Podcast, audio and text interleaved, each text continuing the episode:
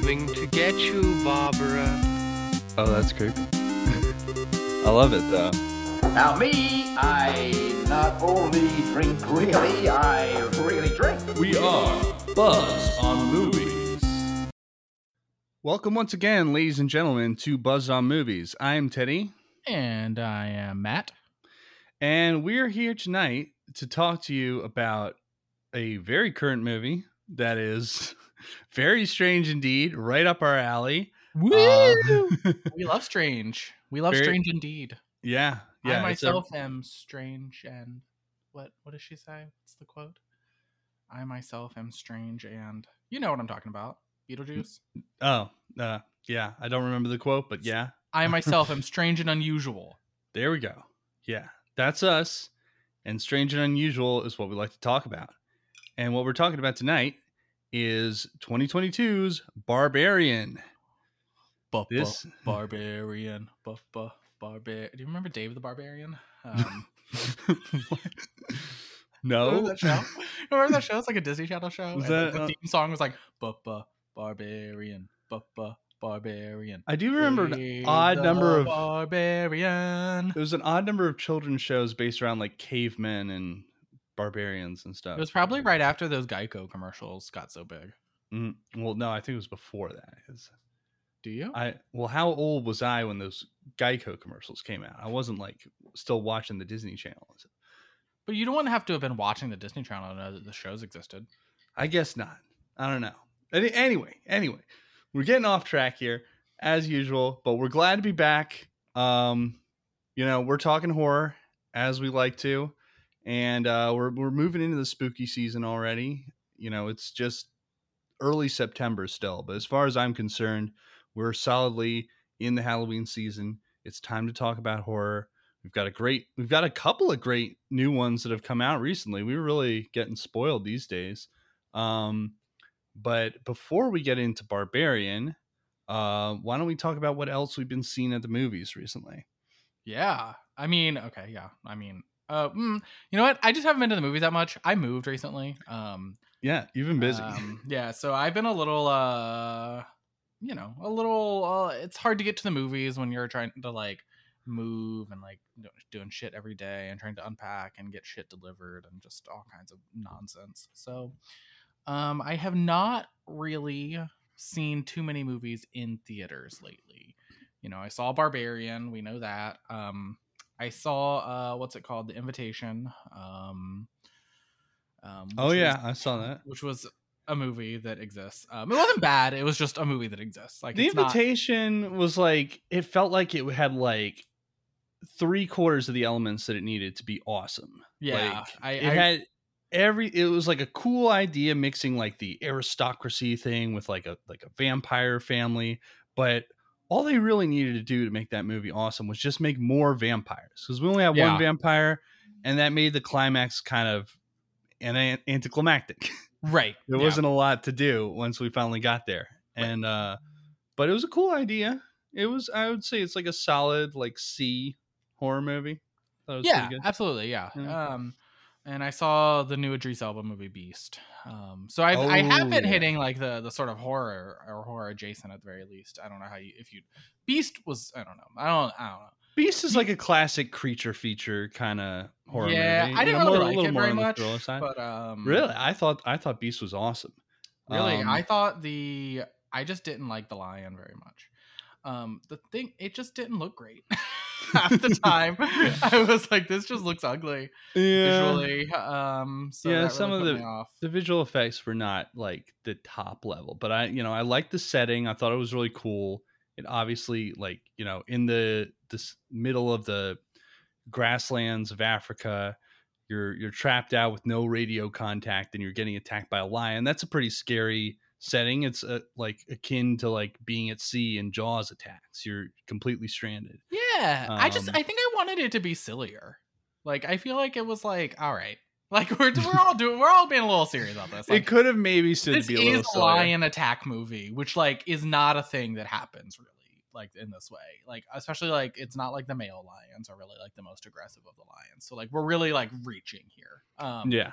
And they try to explain why this line course, is going sicko mode, but going they- sicko mode. I would have said Gordy mode. Uh, going goblin mode. Mm, mm-mm. I can't say that because that's an Elon Musk ism now. oh, oh no, says he's he's himself, taking right? it. Darn Yeah. it. Well, he's gone jean jacket mode, and jacket mode. he's not he's not pleased with people in general. Um, but yeah, I mean, I just I I, I thought it was just a fun little kind of pulpy horror slash thriller movie. Um, plus, you get to see Idris Elba like fight a lion to the extent that he's able to at the end, which is pretty badass. Right. Um, yeah, so I thought that was just like a fun evening at the movies kind of thing. Um, did you see Fall? I haven't seen Fall yet. I I know. I really want to. I wanted to, but just has not worked out. The times have been really shitty. Oh, that sucks. times. Yeah. Well, it's been out for a little bit now, so it's probably getting into the later stage of things. It came out at like the worst time based on my move, and then by the time Oh, yeah. things were like slowing down, It I was like right in the middle. it was it was leaving because it's not like a massive hit, so it's not like lingering on like all the show times. You know, it's now like the late night showings and like a random like 12 p.m. and it's like, well, neither of those work for me. Um, so you know, Yeah. Fall Fall was interesting. You know, it's the movie's about uh two young women who get stranded at the top of like one of those giant extremely tall communications towers. It's yeah. like, I've seen the uh, I've seen like the teaser that plays, and I think it's very funny. So um, the teaser is so ridiculous. Uh but it's when it's, just like scaling up the tower. It's like literally the only way you could sell this movie, and it's really good. It's just like it's just going all the way up the tower until you see them like dangling at the top and screaming, and that's just the whole thing. I love that it's like Uh, it's like the it's like in the like we've got Beast, the classic creature feature, and then we, on the other end we've got um Fall, which is like the the stuck in a random place. Yeah, the classic horror. like survival horror. It's like the the um the open water or the Open water, frozen, yeah. Fro- frozen. Frozen, the version at the uh at Not the top on of the an ski Elsa. lift. um, it also did have some. Kind of I guess like Deliverance, sort of, but Deliverance is its own sort of thing. It kind of reminded me of the Descent, but without the creatures, obviously. Oh, I was gonna say, Um, does it take a turn? Because No, wow, I'll, no. I'll make I'll make my way out there right okay, now. that would be great though if it was just like the Suddenly same there are sky goblins. sky dwelling like these sky dwelling creatures that nobody knows about that are hanging out at the top no it's nothing like that but it's like just kind of a fun survival horror and it, it does have kind of a descent like twist at one point where things aren't exactly how they appear to be that's mainly what reminded me of it but i don't want to give that away Yeah, um, because I will see it. I will see it. you know it was fun it wasn't like super great but it, again like these are the kind of horror movies that you like to see it coming out in a regular succession they don't have to all be like a plus uh blumhouse or a24 No, and I stuff. love a lot of pulpy bad horror. I think like my problem with some of these, like both like The Invitation and Beast, were more that I didn't think it like leaned enough into like the pulpiness, like that it, as it could have. Like it was like there were, eh, especially Beast. It was just like you're taking yourself a little seriously right now. Like That's look at true. what your movie is. Like that's true and and as we'll explain uh barbarian is the flip side of this that leans Yes. just the right way into how crazy and silly it is Well, we'll talk about that, but Barbarian is interesting in that it is leaning into how silly and crazy it is, but it also is telling a pretty serious message. Like there are Yeah. serious themes happening in this in this yeah movie. yeah it's able to be Um, silly while still having like yeah. a real serious message I, Yeah. I you know that's best of both worlds right Yeah. um before we get any further before i forget about this uh, what are you drinking tonight matt Okay, I'm not drinking anything super special. Um because again, I just moved. I haven't even moved all of my like bo- so like I'm my last apartment like I'm still close I like I the landlord is like we're friends.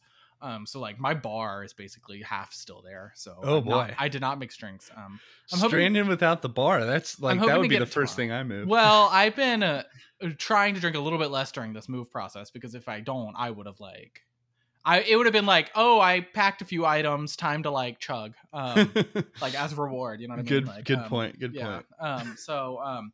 But I am drinking in honor of starting the spooky season. Um, the Bronx Brewery's Tattooed Pumpkin, which is a pumpkin IPA. Um, Ooh, nice yeah. So it is sort of on theme, but it's not like a a themed cocktail. I would have done something for a movie like Barbarian too, because it's uh, I really liked it. Um, so would have had to do like a retro cocktail, Mhm. vaguely like a, a 50s esque, you know. Um, um, as we'll discuss. Um, I guess Yeah. 60s, whatever. Um, but I yeah, think I think the flashback's supposed to be in the 80s, but uh, is it the 80s? Yeah. But uh, because he's he's listening to, um, I can't remember what the song is, but it's something Rock of Ages adjacent. Oh my god, it is, isn't it? that. Yeah, yeah. we'll figure it out. But um, It yeah, yeah, I get, I get, yeah. I get where you're coming from though. Uh, good, good call, good call. Um, I'm drinking a White Russian, Hmm. you know, because of the cream.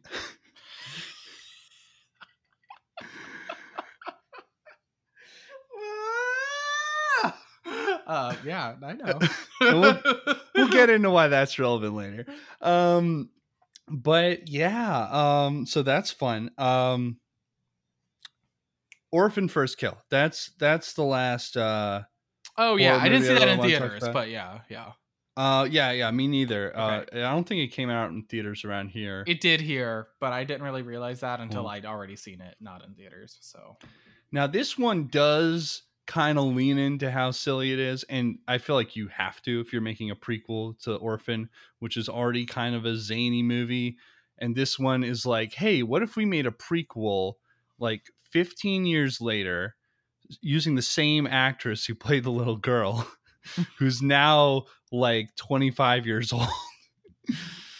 um and it is it's really fun. Like uh, you can you know you could kind of tell in a lot of scenes like she's on her knees and stuff and they're using like kids as body doubles from behind and stuff but overall looks looks pretty good um and they did they did it with practical effects. I just want to Yeah. call that out. yeah yeah all practical i mean i'm sure there's a, there's a little bit of cg touch up in there somewhere but it, oh it looks yeah, yeah. it looks very good um and uh like the the storyline i mean like we get to see we don't actually here's the funny part we don't actually get to see the first kill um so when when we uh come across the the little girl she's already in the the mental asylum having killed another family Yeah, it, we actually don't see first kill.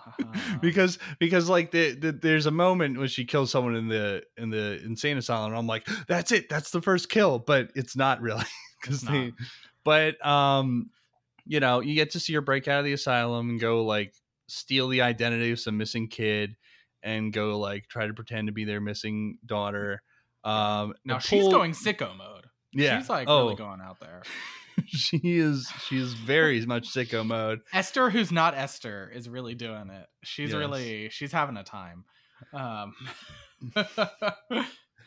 but there is a there is a fun twist to it that uh that makes this like takes this over the top into being an absolutely insane movie where you figure out like she she probably stole the wrong girl's identity probably didn't want to end up in this exact family um no, she fucked up.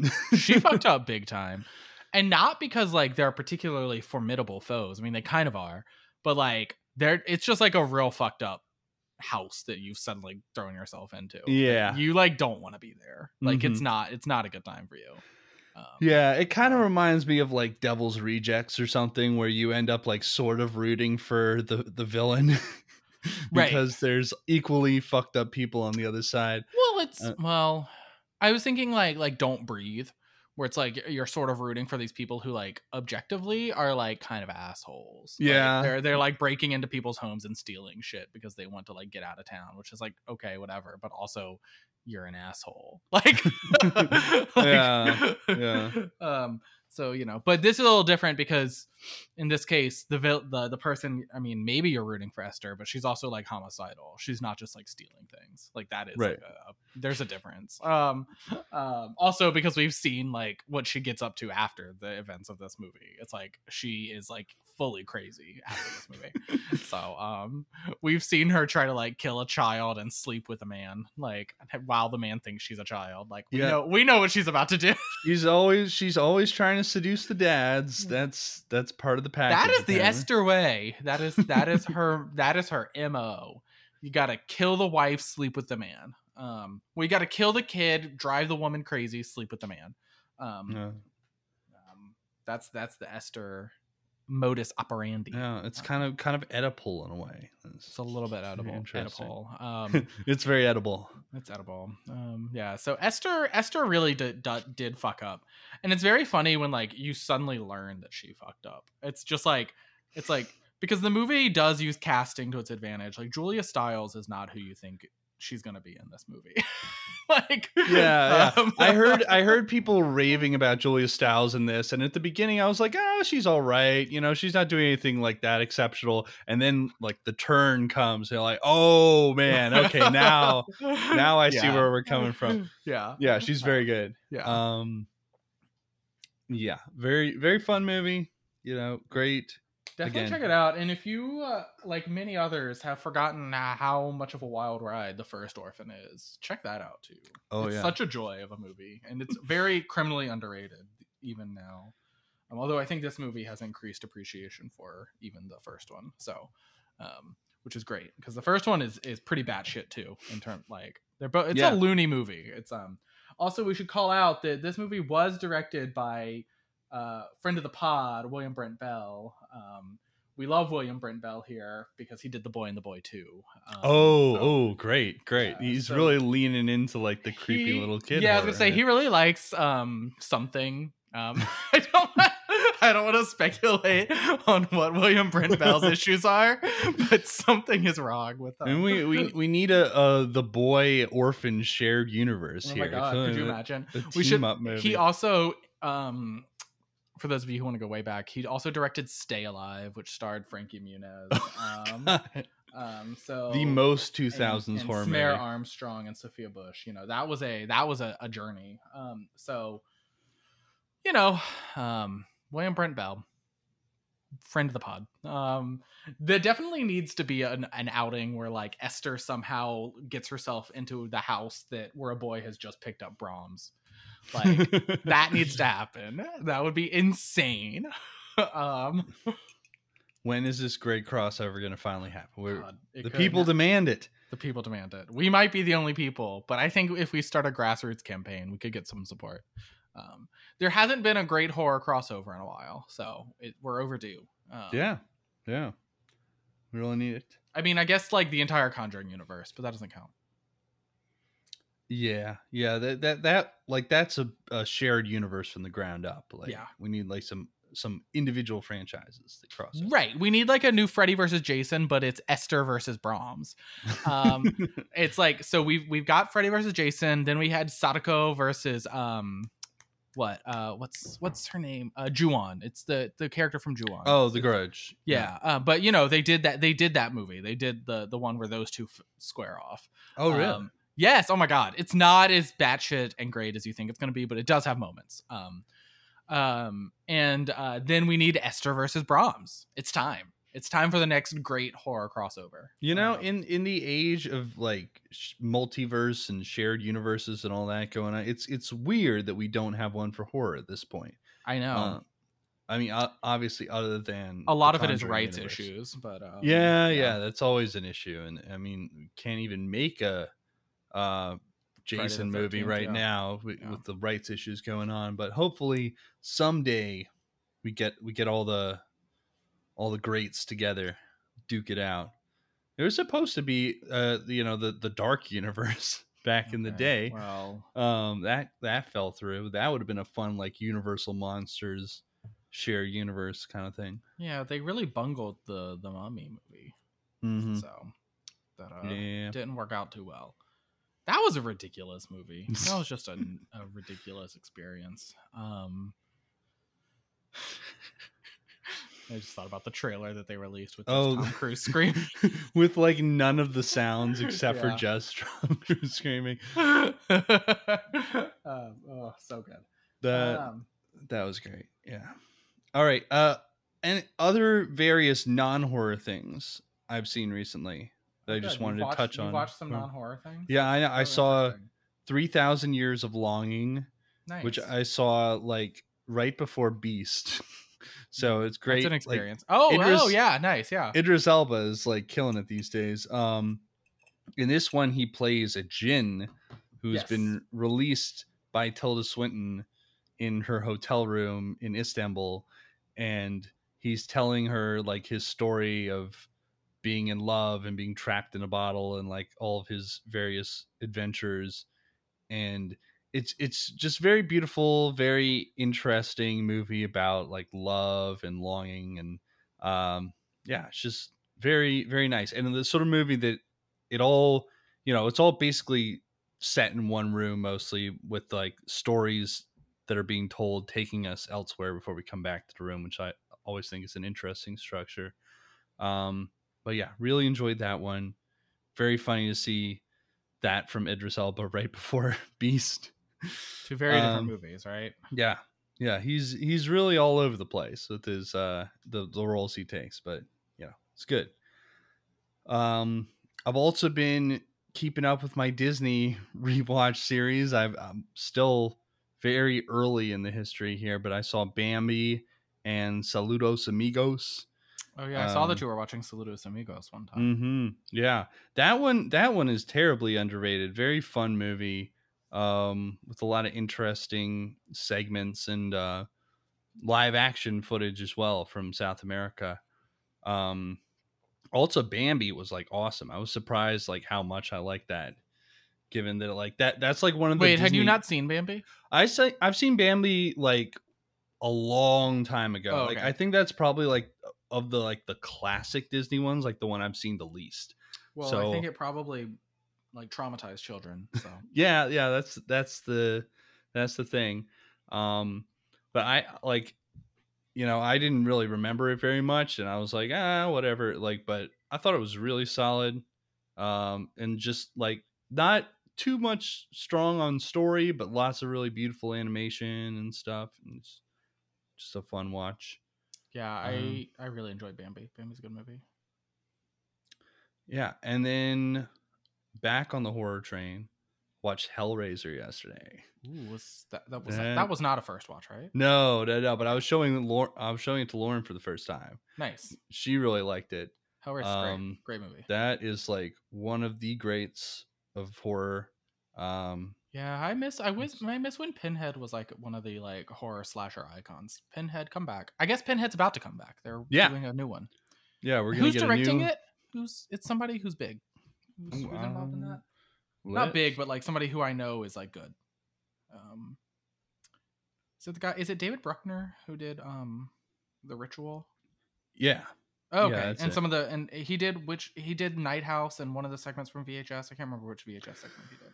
Right, right. We talked about this. Yeah, yeah. He directed the Night House. He did Amateur Night from VHS. Oh my god, that's oh, and that's a great one from VHS. Yeah. Yeah. Yeah. So um I'm So very interested uh, to see. yeah, yeah. Good things ahead, hopefully for um for Hellraiser fans. Yeah, I'm super excited about that. I am uh Oh yeah, and Jamie Clayton is gonna be Pinhead. That's gonna be good. Jamie Yeah. Clayton, who was in Sense8. Um Mm-hmm. So yeah, that'll be cool. Um, I'm looking forward to that. I'm ready. I'm ready for like some more. I I keep like meaning to like do a deep dive on the Hellraiser franchise because I've only seen like one and two, and then like one random ass late entry. Um, Yeah, I've only seen one and two. So There's I- like a really late more. entry that I randomly watched with a roommate back in like 20 like 15 maybe. Um um but I I that's about it. Uh, and I don't even really remember that one that well. Um so I definitely need to revisit all of them. Well, hopefully more good Hellraiser movies on the horizon. Definitely looking forward to that. Why don't we get into Barbarian? Barbarian. Barbarian. Barbarian. Yeah, okay, let's do it. Um I'm just gonna be thinking about that Dave the Barbarian theme song the whole time. I need you to move past the Dave the Barbarian song. Okay, Yeah, it's an iconic song. Just because you can't remember it doesn't mean. I suppose so. All right. Um so Dave Yeah, I- I went into this movie knowing absolutely nothing about it, um, which maybe does not reflect well on how well I've been keeping up with upcoming releases. But um, it ended up being really good because this is the sort of movie that you really don't want to know what's coming. You really don't. You really, really do not. I cannot takes- stress that enough. it takes some absolutely wild twists. So we're gonna talk about this spoiler free at first, and then we're gonna let you know when the spoilers are coming. And if you have any inkling of he- seeing this movie, I would recommend waiting to hear what we have to say about the later part of the movie until you've seen it. Yeah. because you're gonna want to go in fresh. Uh, that's how I went in. I loved it. It was perfect. So fair yeah, warning. I mean, you know, listen to this part spoiler free. Although I would honestly, if you want to see it at all, I would just go see the movie and then come back and listen to Yeah, yeah. everything. if you're into like gnarly weird horror trust me you're gonna like this one Yeah, just yeah. go check it out if you want to find out some more about it first listen to the first part if you're not gonna watch it listen to the whole thing whatever we'll we'll tell you But if you're gonna watch it, don't even listen to to the first part first. Like honestly, just wait, just wait, because it, it the experience is so much better when you like know jack all about what's coming in this movie. Um, because it's a journey. The whole the movie is a journey. Um, yeah. what i like about this movie is that it it changes the kind of movie it is about every 20 to 30 minutes Yeah. Yep. it, it throws something a complete curveball at you every once in a while and then you're like oh this is what we're doing now oh god yes, it changes. It changes itself up constantly, um, and it just makes for such a weird, like, great viewing experience. Um, and it, the trailer really props to them. The trailer gives like none of that away. It really does not tell you that things are going to get as weird as they do. Um, you can kind of guess just because the trailer gives away so little. Um, uh, like it's like there's a reason they're you're not seeing more. Um, yeah yeah but um yeah you know um it really does just it's like it's like multiple acts you know it's just told in like a very not i don't want to say very structured because that makes it sound boring but it's like it is sort of like different like structured acts throughout this movie yeah yeah just, like are a completely different thing and like it completely reshapes what you're thinking about the movie and its themes and particularly its gender politics like it, it's every single like segment completely reshapes what you're thinking about all of those things um so it's uh it's really great So why don't we get into like the base basic premise of it to start? yeah Um, we've got our protagonist Tess, young Tess. woman, showing up in Detroit for a job interview, and she's booked an Airbnb. Um, she's showing up like late at night it's raining. and it's raining heavily and she goes to get into the airbnb she finds like the lockbox key isn't there she's calling up the host he's not answering and eventually like she finds out that there's somebody already in the house. Yes. And that person is keith played by bill skarsgård yeah, Bill Skarsgård, already a great start. You know, Bill Skarsgård, a little off-putting, kind of like a weird combination between charming and disturbing. yes, yes. Um, so perfect for this role. And you know, he says that he's already he booked this place apparently on a different site, and the place is double booked. So they're both supposed to be in this place. They can't get a hold of the host. They're in like this really shitty neighborhood in Detroit. There's like nothing else around. They can't get another hotel room because there's like some convention in town. So uh, the place that Tess finds herself in is having to maybe stay the night at this Airbnb where there's already a stranger staying here.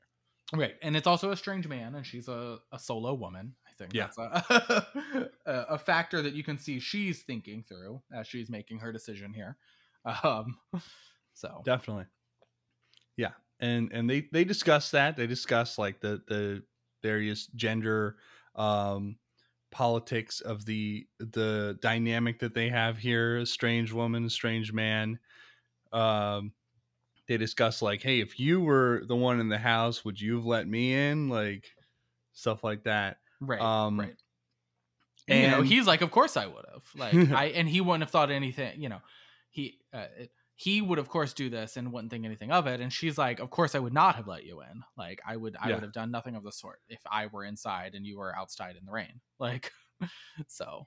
Um, just totally reasonable. And then she doesn't really want to drink the wine that he offers, which is also reasonable. Um, Yeah. Or like the And there's, like- when he makes a cup of tea, like There's like so many awkward moments where it's like clear he's he's trying to be like nice and like above board and everything, but also it like kind of highlights how uncertain the whole situation is when he's like, Hey, I wanted to wait until you came out here so you could see me open the wine so you know I didn't do anything to it. It's like, yeah, well that's good. But also now I'm thinking about like, did you do something to the wine? So right. Although we couldn't have, it was still corked. Yeah. But like, you know, still, it's like, what the fuck are we doing here? Yeah, it's just like, you know, it's this weird situation where he's like this guy who's like ostensibly nice, but he's always slightly creepy. Sorry to Bill Skarsgård, but like just kind of are. Um, and we are all thinking in the back of our heads, it's Pennywise the dancing clown. So can't get can't get rid of that ever. Um, he He's- he's got that. for that. um, so um, you know, and she's like a solo woman traveling with this guy, and like at first he's like, "Oh yeah, come in, it's totally fine," and and she's like, he doesn't even seem to at first get why she's being weird, and then when he does realize, he just makes it weirder by being weird about it yeah. like and it's just like completely highlights how like differently they're perceiving the situation like because he's obviously uh, i don't think it's too much of a spoiler he seems he is a pretty nice guy he's not like a freak like Yeah. Um but like he's so he's not even thinking how she might think of him like or think about this situation he's just like oh well whatever it's fine i'm nice so whatever like well like lots of guys aren't um so Yeah. um you know which is a very interesting dynamic just to kick the movie off. Um, and then the movie gets even weirder when they do start drinking the wine together, and it plays with like meet cute tropes, like where they're like, she's like, "Oh yeah, I'm here to like interview for like a documentary about music," and he's like, "Did you see that other doc?" Like she's like, he. She did this other documentary about music, and he's like, "I love that documentary about that." And I was the group that is starting this music thing here, and she's like, "No way!" Um, Yeah, they're And- like starting to bond over like Yeah. a, like actual Like this- shared interests and stuff. It right seems it's like, this oh, complete coincidence that they are in the same place and and they're like smiling and laughing and she'll like like interact with him and then like kind of smile to herself and it's like this like weird like cutesy almost rom-com vibes for a minute like it's a it's a very interesting dynamic that all happens and this is all like in the first like 20 minutes of the movie like it's a lot Yeah. going on this movie is like it's so packed full of stuff. There's like Yeah. no wasted time in this movie. no that, that's very true there is zero wasted time here because it's not a long movie either i think it was like 99 minutes or something like Yeah. it's not, it's not long it's wild how how quickly that movie goes by. Um, so yeah, they she ends up staying the night here, maybe feeling a little bit more easy about it once she's gotten to know Keith better. Um, still a weird situation, you know. She goes out for her interview. the The woman she's interviewing with seems to like they seem to get along pretty well. It seems like she might have this job in the bag, but also when she mentions where she's staying while she came in for the interview, she's like, "Oh, you should not be there." yeah it's like it's like a serious thing, not like, "Oh, it's kind of sketchy." It's like, "No." right right it's it's very clear that it's like an actual bad part of town it's not like Like- somebody just like having some weird like prejudice about certain parts of town for like Yeah. the wrong reasons it's like this is obviously a very bad part of town hmm um Yeah. and you know it's detroit if you're in a bad part of town it's probably you know i probably wouldn't want to be on the outskirts of detroit is all i'm gonna say like i don't want to be on the outskirts of that city specifically Yeah. um i think that i think we can all agree on that right um A bad a bad part of Detroit is a pretty bad part of town. Yeah. Um, you might end up in the in the house from Don't Breathe. Like, you, you could end up a thousand don't breathe um I mean, yeah um so you know you just don't it, it's very interesting because one thing like the trailers like didn't give away too much about the neighborhood that the airbnb is in um they show all, all the outside shots are at night in the trailer um and like the movie sort of like withholds that from you for a while too. You sort of like they're they're at night and you hear bill, bill skarsgård say you know i don't know if you got a good look at this area but it's not it i don't think you should be out there at night yeah, Um, yeah, and like you you hear that part but you still are only seeing it at night so you're seeing like the outlines of houses and like in the dark the outlines look like okay they're like silhouettes of houses it's like I guess there aren't streetlights, so that's sketchy. But otherwise, it seems like you know it's a neighborhood.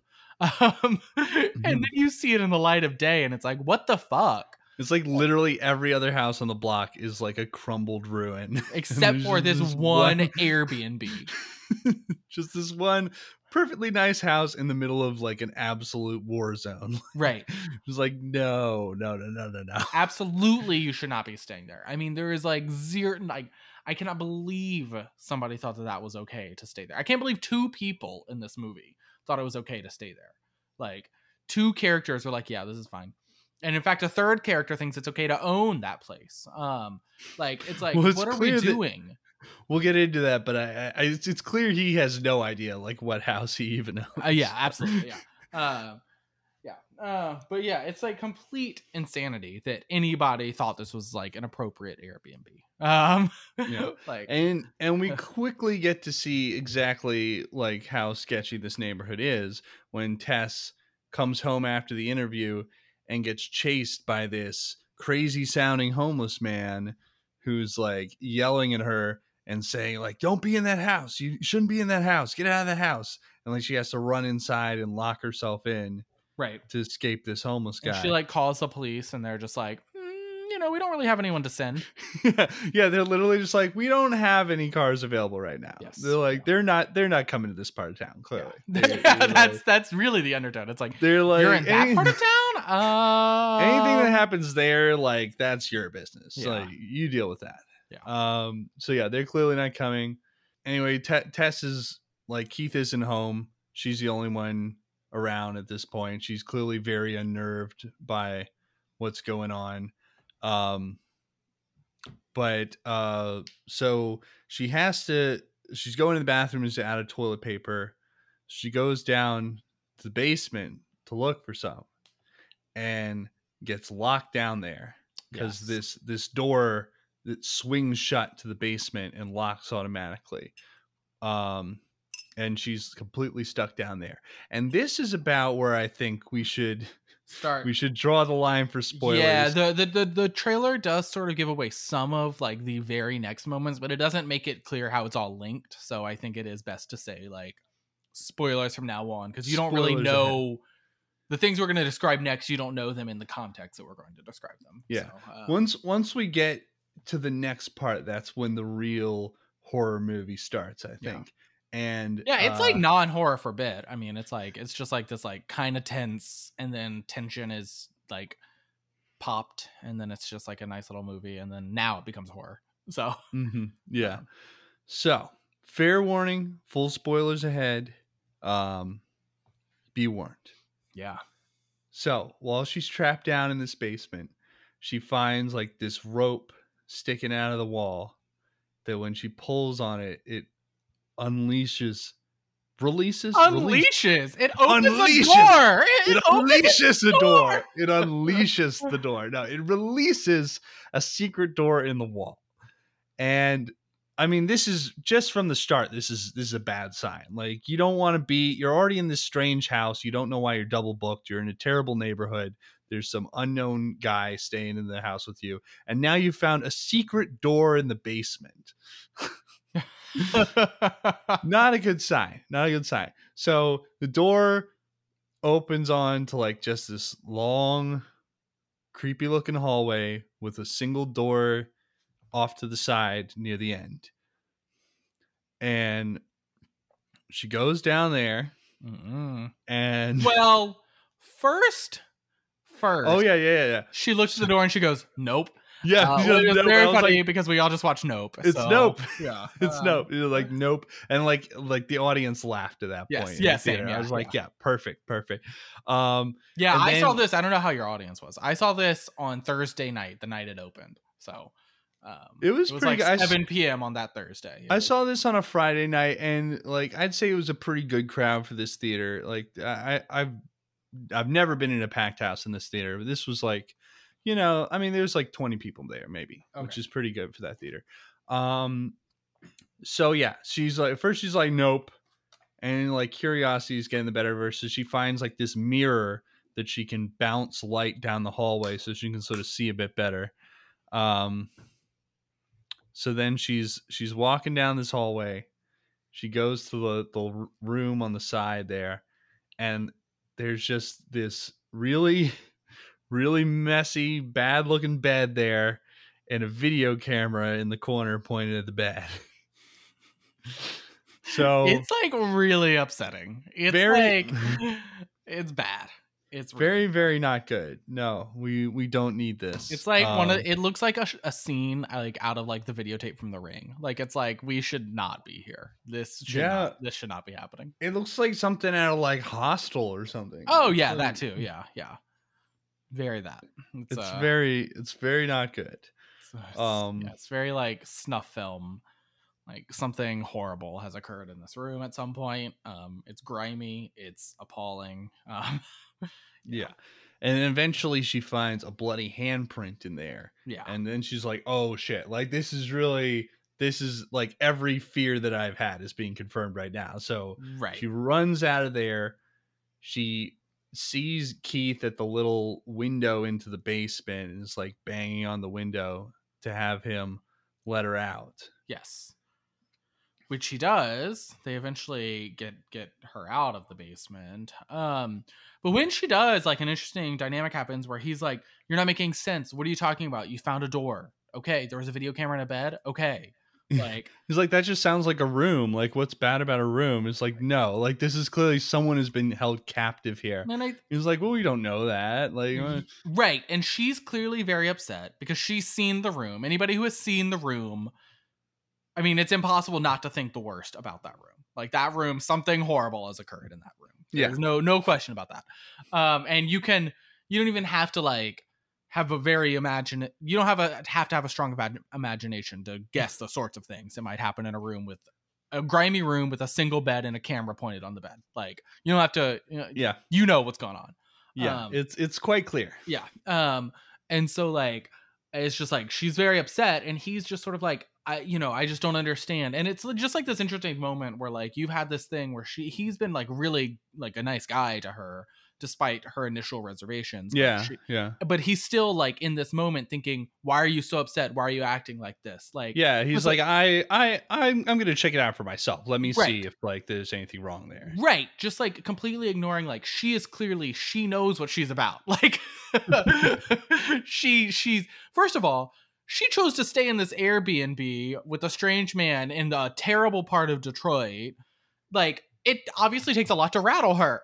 like Yeah, like if she's this scared after after going through this crazy situation, you know it's the real deal. Like, yeah and he's just sort of i mean it's just like an interesting like an, again like a riff on like like gender dynamics in this movie where like like the the woman character is like seeing very obvious red flags that like should be bright red for anyone and she's trying to relay that and he's just sort of like well let me check for myself like why are you being so upset about this? He's not calling her a hysterical woman but he's kind of acting like why are you so upset? Like i should go look at this myself just to see because maybe you're being ridiculous. And it's like he's not he's being nice about it obviously. But like that's Yeah. like the undercurrent of like how he's responding. Like even if he's not thinking of it that way he's thinking obviously i need to look at this for myself to confirm that something is up. Instead of like i don't know if i were in that situation i'd be like this woman is screaming and crying. I don't want to go down there. I don't want to go into the basement in a strange house to begin with. I definitely don't want to go into a basement with a secret passage with a single room with a camera and a bed in it. Like i hmm, i don't know bill skarsgård you yeah. fucking weirdo like well, he's he's like the uh the questionable ally here, basically. yes he's yes like, exactly exactly He's like, I, I, I, oh yes, I believe you, but uh, I want to see for myself. But you it's know, like I- worth I don't noting that he's like the best man in this movie. Like, right, like Literally. literally. I mean, compared to compared to the other guys that we'll get into, Yeah. he is barely at the fault. only one who even comes close is the homeless man who chases her down and tells her not to go into the house. Yes, yeah, no, he's he's the best one. He's the the unquestionably best one, even though I don't know like- about unquestionably because he definitely had a I can't be hurt because I'm a guy and I'm where I am. But he has his own problems, Yeah, but they yeah. like. All right, so I'd, say he and Bill Skarsgård are tied. I'd say they're Yeah. both the two best guys here. Okay, fair enough. Yeah. Um so yeah, so he goes down to the basement. And she wants nothing to do with that at all. Right. Until like she hears him like yelling and it's very clear there's there's something very bad going on down there. Um, so she props the door open this time. She's getting a little smarter. She props the door open with the chair. I mean, in fairness, who could have thought that like the door would just like close and she'd be stuck? Like, Yeah, this door this door will like really swing. it must be the way it's no either reason. the way the house is designed or it's like the way the door specifically. It has like it's like weighted to like eventually it, it like gravity will get the better of it and it will close. Yeah. It's not Mhm. like any of my doors. My doors just stay open, but So she she goes down there.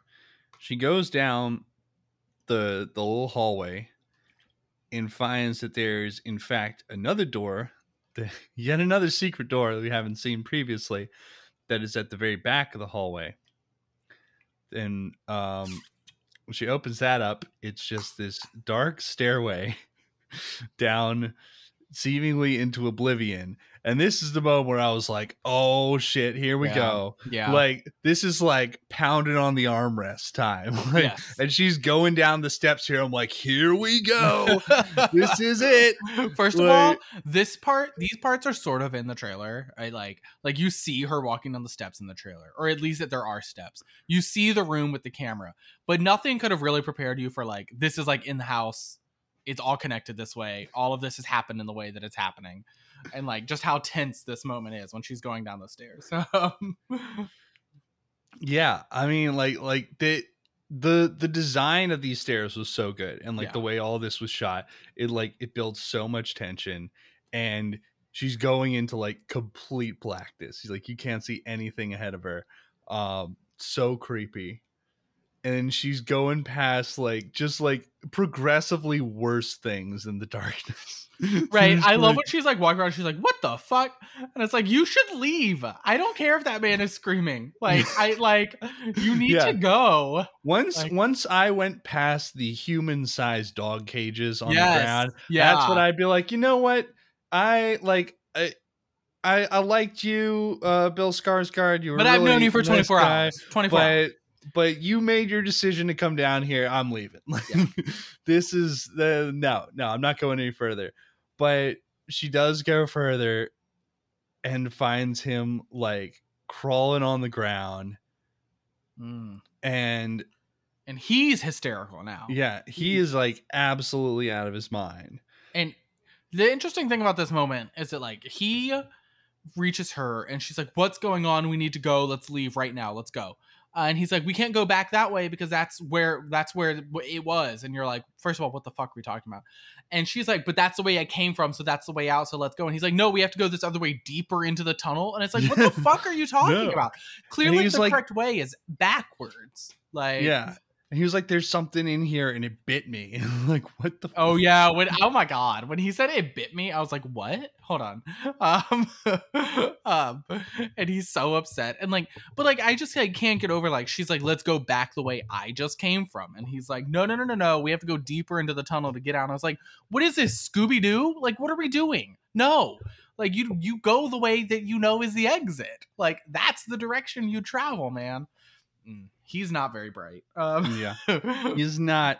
And then you see this figure. This is when it the really. This is a nothing can prepare you for what This comes is out of one the of those moments that just like was like you know we're already in a scary movie we're already in like a really freaky haunted house kind of movie this is when it was like oh we're in a fucked up movie yeah, this, things get very fucking weird here real fast. so you don't get a really good view of it but this deformed naked woman with big swinging breasts comes out of the darkness grabs bill skarsgård and just smashes him against the wall and like you see his head like full on crack open Yeah. it's like that man is dead okay Yes. like it's like oh no and then complete jump cut out of the house like halfway across the country yes, more than halfway, I think. We're Yeah, in California. We're suddenly in, on the west coast. We're on the yeah west we're coast. suddenly suddenly in california and it's like what the fuck just happened Yep. what happened in there and like i, I love that i love that that sharp uh transition there it really just emphasizes how shocking it was what you just saw and like everybody yelled in the audience um oh yeah, absolutely. That was that was a moment in my audience. Everybody in unison, it just like collective gasps. I wonder how many people had been like primed in my audience. Like how many people had like spoiled themselves. you know what I yeah mean? yeah Um, it's a good question um but like it like i was completely completely unprepared for what appeared on screen and what occurred um So- it- so it this is was the fir- crazy so this is the first like act break in the movie Yes. um i think i have someone here who i think has something to say you don't I don't know. You you want to you want to talk I well. you're giving me a lot of notes here oh, sorry. it's fine Well, You're not all the way through it, but like Okay. I found it very interesting. The Yeah. themes. Hi, Matt. hi Oh, it's so loud. Why is Matt so loud? Can you turn it down? He'll probably just cut me out of all of this, which is fair. Um, but I, um, I attended this film with Teddy, and I have breasts, so I feel like, and I'm a woman, so I feel like I had a lot of thoughts about this. Um, and you know, some of it, uh, reveals itself more later on Sure. but I found it very interesting and it left me with a lot of questions. I think the male characters come across with a very clear theme of like not believing women, right? Like Mhm. there's this kind of metaphor to sexual assault, I felt, or like kind of the Me Too movement or you know something related to that about like not believing women absolutely yeah yeah but I ended up with a lot of questions about the female characters and what what what they were doing meant. Um Sure. And you know, we're not there yet, but um you know, why is what the creature at the bottom of the stairs doing what it's doing and why is the female character who is down there the only person who understands what the creature is doing you Right. know when she is like oh you need to do this in order to survive sure you know which i'm sure you guys will get to soon but Right. i found that very interesting that she was the one who was like okay this is what you need to do just do it right um and also i couldn't really figure out the the documentary director or producer or creator or wh- whatever her role was supposed to be like what was her purpose you know it was really interesting she was the only other female character who had shown up sure that far who into had the like film a, a role yeah Right. And she had a very clear, like, message that was kind of like, oh, like, yeah, you should not be there. Like, what are you. That's like not a good place for you to be. So uh don't do that. right Um, but I I, you know, I felt like some of the other male characters, what they do and what they say, the theme is very clear, but some of the female characters it was a lot a less little less clear yes. yeah, yeah. So, I mean, that's kind of not an answer, more of a question, which Right. maybe you guys can explore later on in your discussions. but sure yeah I, I, um, yeah, I was really scared. Uh, I was also very scared. I watched, I watched the whole her, um, descending the stairs. I watched through the space between my ring and middle finger. oh, that's uh, fair. Yeah. just tiny little crack in my hand. Uh, uh, it, it was it was a lot, uh, but I liked it. Uh, so I don't want to crash your guys' podcast anymore. But Teddy gave me a White Russian, and oh, yum. you know saw this movie with me and expected me not to say anything. So Which, of course, I will defy in an instant. Of course, as you should. Uh-huh, Those are good exactly. questions that you raised, though. Those are Yes, good ones. Yes. Thank you. Yes. So maybe I'll I'll listen to the podcast when it comes out. Maybe you guys can answer some of those for me. or at least explore them. Yes, explore Yes. them. Explore them. You're Mhm. not the writer, but uh at times it, I felt like maybe I was being beaten over the head with the theme of uh you know the male characters you know just just just like all of them kind of not believing women not as much the guy the homeless guy who appears a little yeah, his issue wasn't wasn't the same as as everybody. Yeah, no yeah. uh his is more uh i guess his false sense of security maybe yes. uh which comes back to bite him but um the other ones uh you know and and the the guy who uh is a not great guy and then that one moment where he's such a changed man and then oh my god, yeah, that part. Yeah. comes yes. back on that uh you know I, I was really getting the theme from the male characters very strongly and the female characters were a little bit more of a question mark I think that's right. Yeah, I think yeah. that's a good point. Yeah. all right well i'm gonna pass it back to teddy i think he's rolling his eyes now so Not rolling my eyes. Thank you for, for having me as a, a Of guest course. Those are I, I look forward to exploring those questions. all right i i'll talk to you later Bye. are you gonna cut me out of that No, part? no, no, no, no, no. You know, always, always good to get some fresh voices in here. Yeah. Um, i'm a lady so yeah. We need, we need more lady voices do, here for especially, the yeah, given the- lady centric. Especially given the the themes of the movie. That's important. So Yeah, the lady horror movie we've got the lady stuff in here. Yeah. the, the lady the lady stuff. Um Yeah. Oh. that's quite the the phrasing. Um All right, so um we get that little act break right there. It's just like a complete cut to black. sure is. And then and then we jump cut to Justin Long driving in his car down the Pacific Coast Highway. Um it's sunny. He's listening to music. He's just Could- like having a good time. could not be a more different environment Yeah. than where we just left. Um, also, like I I remember seeing his name on the cast list, but I completely forgot he was in this movie until he showed up, and I was just like, oh, here we are. Uh, and Justin Long is so perfectly cast for this character. I mean, like the the movie in general is very well cast, yes. but Justin Long is like exactly right for this character. Yeah, he's very very good in this role. Um he does he does what the role yeah, he he makes it a very impactful and important thematically role. Yeah. Um leave it to Justin Long. Love Justin Long. I feel like I hadn't seen him in a minute. Um so it's nice to have him on screen.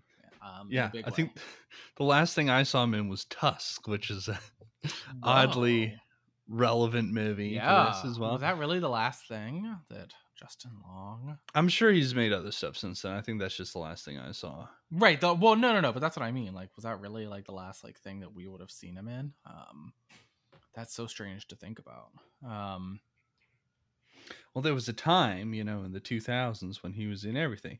You know, he was uh he was in the Alvin and the Chipmunks movies, but I didn't watch I would those. rather not think about that um, because that was not a movie that I know. Uh, uh nope. We're not thinking about Alvin and the Chipmunks. Um, no, sir. No, sir. We I mean, he was in Drag Me to Hell. We talked about that. yeah, but that was Uh, before. Yeah, that was pri- prior prior to Tusk. Tusk was in 2014. So since then he's been in Alvin and Chipmunks The Road Chip. Ah! Uh oh, he's in the Jay and Silent Bob reboot. Yes. Well, he does stuff Uh, with them. He likes. Yeah, um, he does. Um. Yeah, I guess. Yeah, I haven't seen any much, of this stuff, Yeah. though. He's gonna be Clerks 3. He- Yeah. Yes. Yes. Um, but anyway, you know, good to see Justin Long show up. Yes. He's great for this character. Anyway, so he's he's driving down Pacific Coast Highway. Um, and he's taking a call, and it's clearly like a like a business call. And he starts out, he's like really relaxed. Like, "Hey, talk to me, baby." You know, like that kind of Hollywood that kind of guy. Hollywood guy. Yeah. Hollywood man. Um, and this call rapidly goes very badly for him. Uh, Yes. he's um uh, so he he's like directing some new project and apparently the star who's attached to it has been putting out some allegations and uh, says that she won't uh, be attached to the project anymore if he's involved, and as a result, they're removing him. And like it, it more and more the the details come in, and it's it's very very bad. Like she's going to be releasing a like a press release the next day, and uh, she's saying that he raped her Yeah. And like they're like flat out like what what is she saying like uh, like i raped her or something like they're like uh Yep. That's Yeah, what. That's yep, what he's exactly exactly that um so yeah it's it's not looking great for him here. No. um and he is like immediately in like crisis mode so he's he's talking to his lawyers and his accountants and everything about this we get to see him like apparently he's in he's not doing great financially. He talked to his uh, uh his accountant and he's like yeah you might have to like sell some of your real estate properties. And we're starting to like kind of see how he might relate to this story here.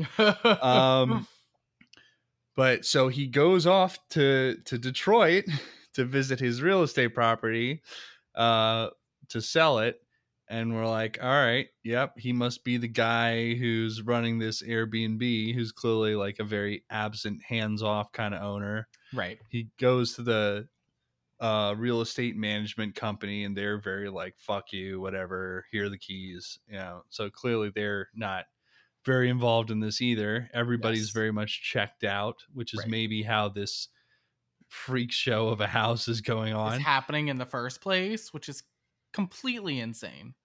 Yeah. So he shows up, and sure enough, you know, it's the house. Um, and like Tess, Tess's stuff is still there, and Keith's stuff, and like he's like really confused. He's like, "Is somebody staying here right now? Somebody squatting?" He's calling up the real estate company. They're just like, "Oh, they the maids only come by when they're renting it," and like they just like tell him to fuck off, basically. Right. um and he finds the the door propping open the door propped open with the chair. He's like oh come on who did this? Like which is a weird thing to be upset about. Because it's like okay. Um Yeah, it is kind of weird. but- Well, I guess isn't a light on too? Like he's kind of like why? Yeah, the light, yeah, the yeah, the lights lights on in the, in like the stairway and like why? You know, that's what he's. I I I took it as that's what he was upset about, not the door being propped open. true Just like true. that light still being on. Because he So- would be the kind of rich guy who would get upset about a few extra dollars on his energy bill. Like he 100% would be that guy. Yeah. Um. Oh, and he's got th- there's that scene with him where he goes out with his friend, like drinking at the bars, um, and basically is like is like telling the story of like why why might this uh this girl be accusing you of this and he's like well you know like i was trying to get with her Oh my She god, was- it's like insane. He's like he's like, "Well, you know, she said no a little bit, but you know, then she liked it." And it's like, um buddy. Uh, yeah Jesus fucking Christ, man. And he's like saying this with like like he's laughing and like like he's like visibly thinking it's all fine and his friend He's is like, like, "I "Yeah, yeah, yeah." And it's like, "What the fuck is wrong with all of you?" Um very upsetting. Um, yeah it's like it's very clear that like yes he did indeed He did do this, everything yeah. he's accused of Yeah. um But he doesn't even think of it that way because he's just so fucking like in his own little world. Like, yeah. so he's coming back to the house wasted and he very unadvisedly calls up the actress oh my god. and he's like apologize he's like oh uh, like if you like I, if you misunderstood like what was going on like i'm sorry like uh, I don't, uh, just like a really really bad and also self-incriminating apology It's terrible, Um, and he doesn't. He he just like clearly doesn't even understand that he actually did something wrong. He just wants to like get his life back. Like he doesn't. He's not. He doesn't think that he did anything wrong. It's so fucked up. Like, yeah um, he thinks it like he's like, what? She. That's just like girls say no at first. Like that's how he perceived what happened. Like, which is completely insane and fucked up. Um, and of course, obviously, like all too real, but like you know, fucked up all the same. Yeah. So he's like he like passes out, blackout drunk. Gets up the next day and he's like getting ready to like, you know, try to document this place so he can sell it. He's going around like measuring stuff and he goes down in the basement and he finds the hidden room. Yes. Oh my god. And this is just a really funny sequence. Like I, I really appreciate this part because it's like it's that fun mix of like horror and comedy where it's like he's obviously in a very scary situation. He has no idea of it. Right. But he's just like do do do do do and it's really funny. well, he like our our dear homeless man kind of thinks that he's like vulnerable or invulnerable. Like, you know, he do, he doesn't really understand. He thinks that he's like he can't fathom that something bad is about to happen to him in this moment. Yeah. Like if I found I just like cannot stress enough that if I found a secret passageway in my home that I own that I didn't know was there, I would be scared of it and I would not go down it. Like there is no part of me that would think this is normal and good and I should go down there. Like I would be so gone. Yeah. Like like that's obviously a bad thing. It's obviously not good and you should not go into that hallway. But he's just like, yeah, okay, whatever. Because he doesn't he has no conception that like this bad thing could be happening to him. Even though arguably something very bad just happened to him. He lost everything. Um yeah. although that was, you know, it's actually not something happening to him. It's it's he did something and those are the consequences of it. But like, you know, it from his perspective, he's thinking of it as something bad that just happened to him. So you'd think that he could think of something else bad happening to him, but he Right. can't. But he's just like going around measuring it with the measuring tape and Yeah, he's like, looking at the he's camera on like the he's bed. like, yeah, extra space. I'm like, He's this like space? googling like, can you count underground rooms in the square footage of your house? Yeah. Yeah. uh, he's like, oh, and then he finds the second, the second secret I just passage. love how he doesn't even he's not even phased by the stupid fucking camera room. He's just like, yeah. Oh, I I'm was like, oh. um, something horrible happened here. The Poughkeepsie tapes took place in this room. And Yeah. just like It's normal about it. Like, tapes. like, He's like, all right, you know, he he starts like dragging the measuring tape down the long stairway. yeah. Oh my god. great juxtaposition. And it's just all so funny because it's Justin Long, who is the most like affable man. Like, like he just like is not a guy who you think of as being particularly like threatening. Like, you Yeah. know, it's Justin Long. So it's like this guy who's obviously a really, really shitty guy, and like you're just watching him do these really stupid things. Like it's just such a weird like dynamic happening on screen. Yeah. So he's like going he's going down this hallway here. And he find like I, I love how this movie continuously and is able to like come up with new creepy things to throw at you.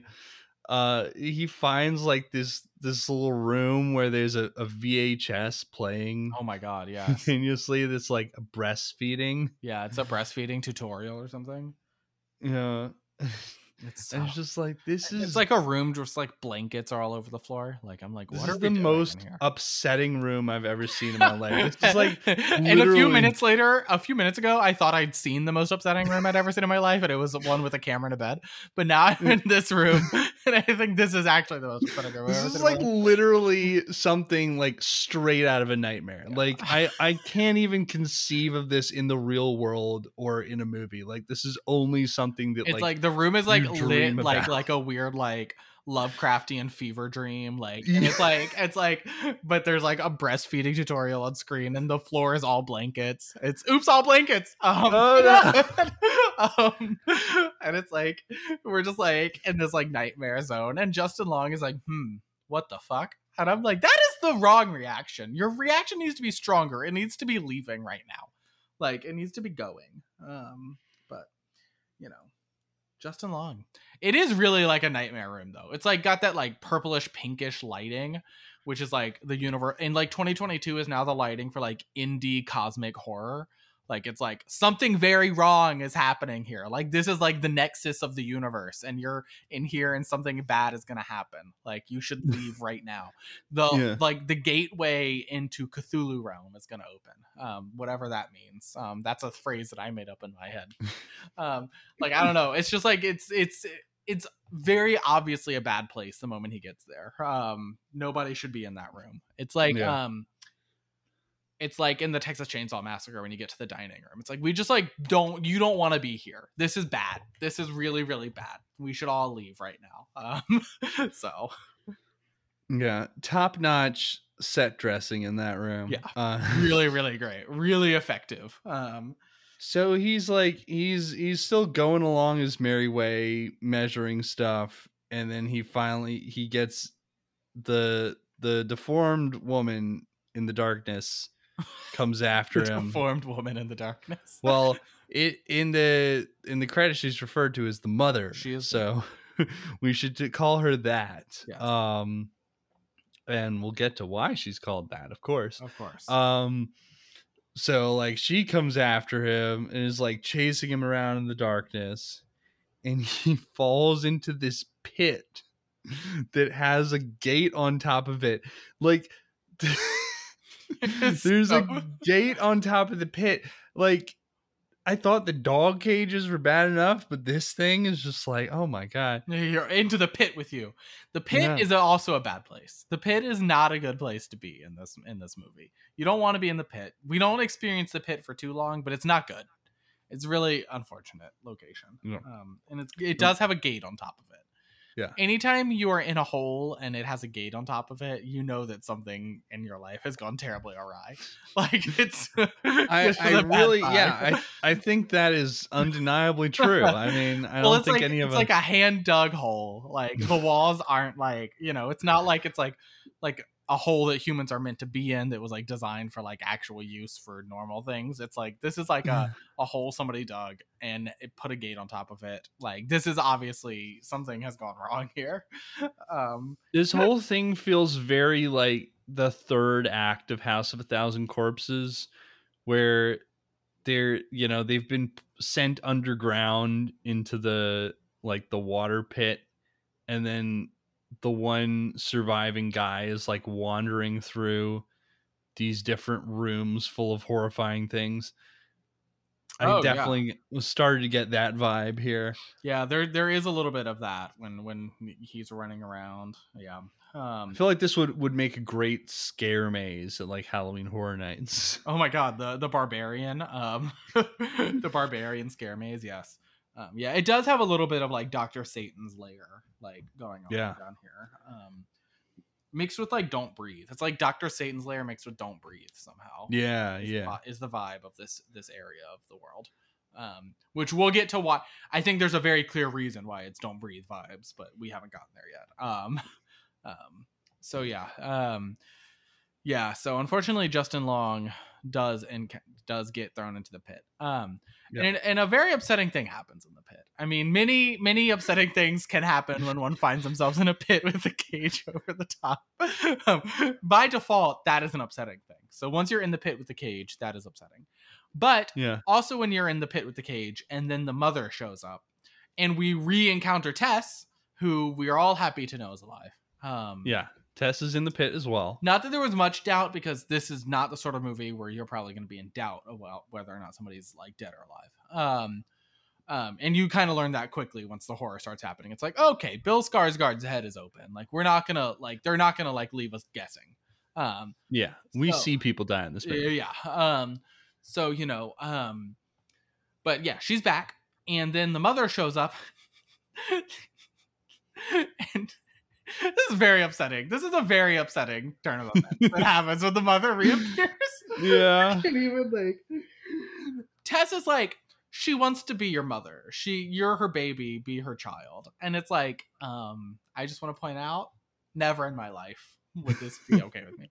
Um and maybe that makes me a Bill Skarsgård or something. But like I'm like I cannot do what is asked of me as this mother's child right now. You would be Justin Long in this situation. You'd be refusing I don't to know be if the I, child. I don't know if I'd be Justin Long because Justin Long has his own thing.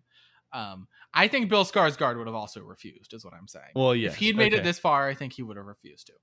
Um, but the mother wants to breastfeed her children.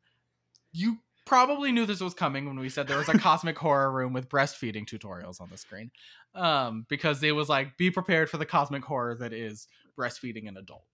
from, um, which is inherently cosmic horror. That is a very upsetting experience. Nobody should have to witness that. This mother is doing like from this mother specifically. Um, and look, breastfeeding is a beautiful thing and it's not horror in itself. I just want to be very clear about how I No. describe this. but Um, but forced adult Forced breastfeeding. adult is- breastfeeding from somebody who is not related to you at all and is not your mother there is no there's it's a uniquely horrific experience to to um it's not pleasant nobody thinks this is pleasant tess does not think this is pleasant justin Well- long clearly does not think this is and and at first it, she doesn't go straight to breastfeeding at first. She's just she's trying to feed them from a bottle at Yes. first. This really big gross looking baby bottle with the biggest nipple i've ever seen. It's like it's amazing how upsetting they made the bottle look. Because i was like wow like I wouldn't think that like drinking from a baby bottle would be that scary, but like Baby this bottle. looks very upsetting. it is very upsetting the baby bottle is very i kind of blocked out the baby bottle i think i my mind blocked that out and went straight to the breastfeeding But she's like dangling it down, and she's like, Tessa's like, you have to drink it. You have to, and like she's like drinking from the bottle. and then then the mother's trying to shove it in Justin Long's mouth, and he keeps pulling away. oh god So then she she pulls him out of the cage and drags him down to the breastfeeding room, and is like forcibly breastfeeding. Like, why is it the breastfeeding room? The pit is not the place to breastfeed. We don't breastfeed in the pit. We Oh. breastfeed in the breastfeeding room. That's the bottle feeding room. Why is it- Wait, the pit is the bottle feeding. You'd rather be in the in the bottle feeding pit than in the breastfeeding. room. I would absolutely rather be in the pit than the than the than that breastfeeding tutorial room. That is in a very upsetting room, and also very clearly where like the mother like lives out most of her time. Like she cle very clearly stays in the breastfeeding room. yeah. Um, that's why it's covered in blankets. Like she hangs out there or whatever. I don't know what she does all day. Um, breastfeed, I guess, but like presumably more. Um, like chase people around, chase chase chase the homeless people of this part of Detroit around. Um, because they all know her. So that's also an upsetting reality when you realize that the man didn't want Tess to go into the house because he knew this woman was here. Um, and it's like, so like, does she come out and just like terrorize this entire neighborhood at night? Like, is she just like a cryptid, like wandering like the the nightmares? Uh, Apparently, we do find out that she does roam the neighborhood at night. yeah. Well, yeah, we haven't gotten there yet, but yes, we we looking for shit. people to breastfeed. no, she's looking for people to mother. For her, that means breastfeeding, but she's looking for people to mother. Mama, No, not mama. um, God, never forget the CGI mama. Um, oh CGI no, mama also haunts my dreams. Um, um, so yeah, Justin Long unfortunately refused the bottle. Um, and when you refuse the bottle, you they you're um subjected to alternative methods and shall we say? shall we say and those alternative methods are actually less pleasant than the unpleasant bottle um admittedly i i don't know i just don't i don't want my face that close to this woman um no offense to her because she's had a rough go of things It but um, probably tastes pretty bad. I mean, if I had to guess, i can't i i don't want to think about it but like i can't imagine it's like good um there's not like like- good hygiene Exactly. facilities down there. hygiene is bad diet is probably really bad like um you know there's there are a lot of reasons that this does not taste good um, but i don't think i think it would taste bad from the bottle or from the source either one. Either from the bottle or from the tap. Both are going to taste like really unfortunate. Seems like i doubt it. she like brita filters her breast no, no, no. Um, So yeah, while while AJ is getting force fed in the breastfeeding room, uh Tess is takes up there with the clam chowder. Like the most clam chowder. It's like one of the most upsetting feeding sequences in horror. Oh, like, why are no. we doing this? Uh, top ten gross feeding scenes in horror. Yeah, these are probably that's probably right up there yeah. with Dead Silence. Yeah. Uh, yeah. so yeah, so while that's going on, she like manages to sneak by, and there's there's also this very funny part where she kick accidentally kicks the tape measure that's lying on the Oh ground. and God, it's yeah, like so it makes like that little rustling noise, and like the mother's like, "Oh, huh," but she doesn't doesn't go after her, and Tess manages to escape by smashing the window and jumping up through there, and then the homeless guy comes by and helps her come out. Yeah, and there's this like really kind of funny scene where the homeless guy is pulling her away from the window, and the mother is like reaching up towards the window but won't come out into the light, and so she's just like sort of like in the window, like looking out for a second. I'm like, what the fuck? Yeah, and then she just kind of backs off like into the darkness. yes. He's like, she won't come out during the day, but but she will at night. Like you have to be gone by the time it's dark.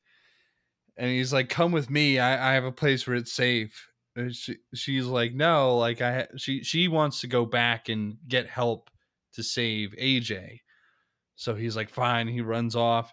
She tries calling the cops. They just like don't help at all because she like ends up walking down the gas station to make a call yeah. and like the cops show up and they think she's just like a crackhead. Um, Yeah, they like they do less than not helping. They are actively dismissive and rude. Like they're actively like telling her she's gonna get arrested if she Yeah. doesn't like calm down and stuff. It's like, well, th- this they're doing just, what cops do. Yeah. Um, especially in an area like this. Like they're just like completely not interested. They do not believe her at all. They have Uh, no she's interest in in helping her whatsoever. Um, it's very upsetting. Even when she like goes and shows them like the window that was broken when she like broke out, and they're like, "All right, so you're just showing us a house you broke into?" Like, okay, right, great. It's right. like don't listen to a word she's saying, right, right. which uh, also ties back into the not believing women thing, as well as you know just being like generally cops don't care, Right. especially in an area like this. right, right. I mean, she's also like a woman of color. She's you know she's also got uh, you know um, she's not. So you know, there's like many facets to the fact that they're just like not listening to her. Yeah, Um, that too. Yeah, we should have mentioned that Tess is a black woman Yeah. as well. That that is definitely definitely important. applicable Yeah, here. Yeah. Um, so it's very upsetting. They're they're just like, no, mm, we don't. I'd like, you know, she's a black woman on like this this bad part of Detroit. Like, you can imagine all the things the cops are just like dismissive. You know, the, all Mhm. the reasons in their minds that they're just like, whatever, this is nothing. Um, although I will say, the one house that she's apparently at is like the nice house. Like, I don't know how they don't think something is going on, but How would they how would they not know about this house? Like if they're if they're like driving around this neighborhood, they're like, huh, that one house actually looks kind of normal and like people sometimes come by and rent this house. I would absolutely. I mean, if I, I mean, not to defend the cops. If I were them, I would assume it's like some sort of like drug deals are being run out of there, and that's why it's like a That's- that's-. Um, Possible, yeah. just thinking about how the cops are probably thinking. Obviously, they're wrong, and also, if that were the case, obviously you should probably investigate that too. I thought the war on drugs was like a thing they cared about, but like, um, you know, whatever. Um, they're cops. They're not. they're not actually good at what they're trying to do. Um, so um, yeah, they are very unhelpful here. They are awful. Um, so. Fucking cops. So so after after this segment, we get a flashback. And this is this is like another like act structure here. I feel like the the movie is so good at cutting away to something different like after really big moments have happened. right, Um, and here we get a flashback to the 80s when it's like, oh boy, like you can instantly tell it's the 80s. There's 80s music playing. right. I really, I really want to look up what the song is here. Hold on. Uh, There was a song. Oh my god.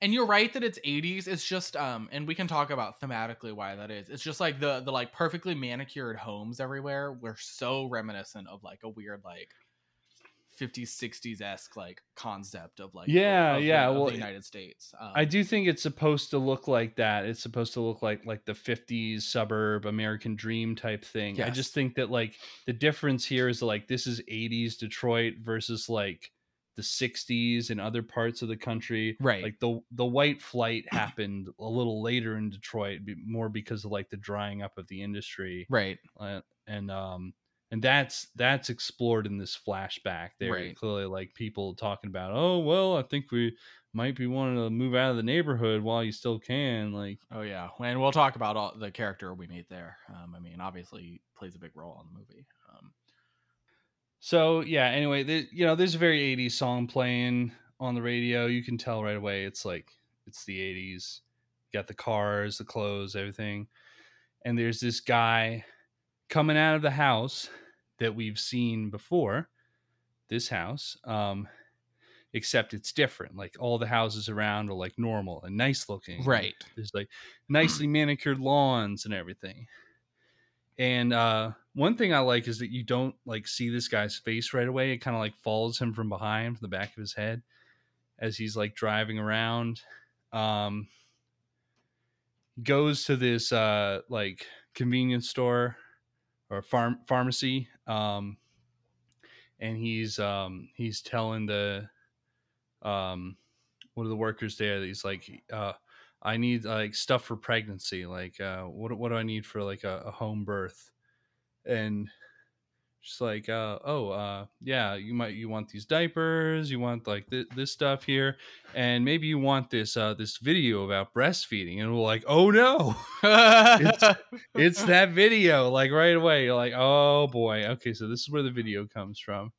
Um, so he's getting all this like birth supplies stuff. It's also a very upsetting scene because he's like, like we're gonna have a home birth, and he clearly doesn't know anything he needs. I mean, Yeah, and like also he's like, I just want some plastic sheets. I'm like, this is very upsetting. Like you just want plastic sheets, like that. That's all he was really gonna get. And she's like, no, you need all this other stuff. I'm like, you're just gonna need some plastic sheets and hope it all worked out for the best. Like, all right, buddy. Um, Yeah, you know, there's there's a lot of stuff off-putting about his demeanor. We should also stuff. know Um, that it's Richard Brake. Um, yeah, this guy's played by Richard Brake. who's a bit of a horror icon if you watch a lot of Yeah. horror. Um, He's been in a bunch of Rob Zombies movies. Yes. That's where I know him from Yes. mostly. He's very good at playing um really fucked up men in horror movies. Um, Oh, yeah. that is he can. He is a real scary motherfucker. yes. But he's been in a lot of stuff. I mean, he's been in Rob Zombie movies. He was in Mandy. He was in Munich. Like he's he's been in a bunch of stuff. So um, everyone might recognize him.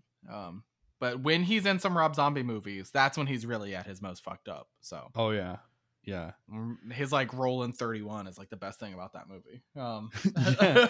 It's really like one of the more notable parts of it. Yeah. Uh, yeah, he's always entertaining.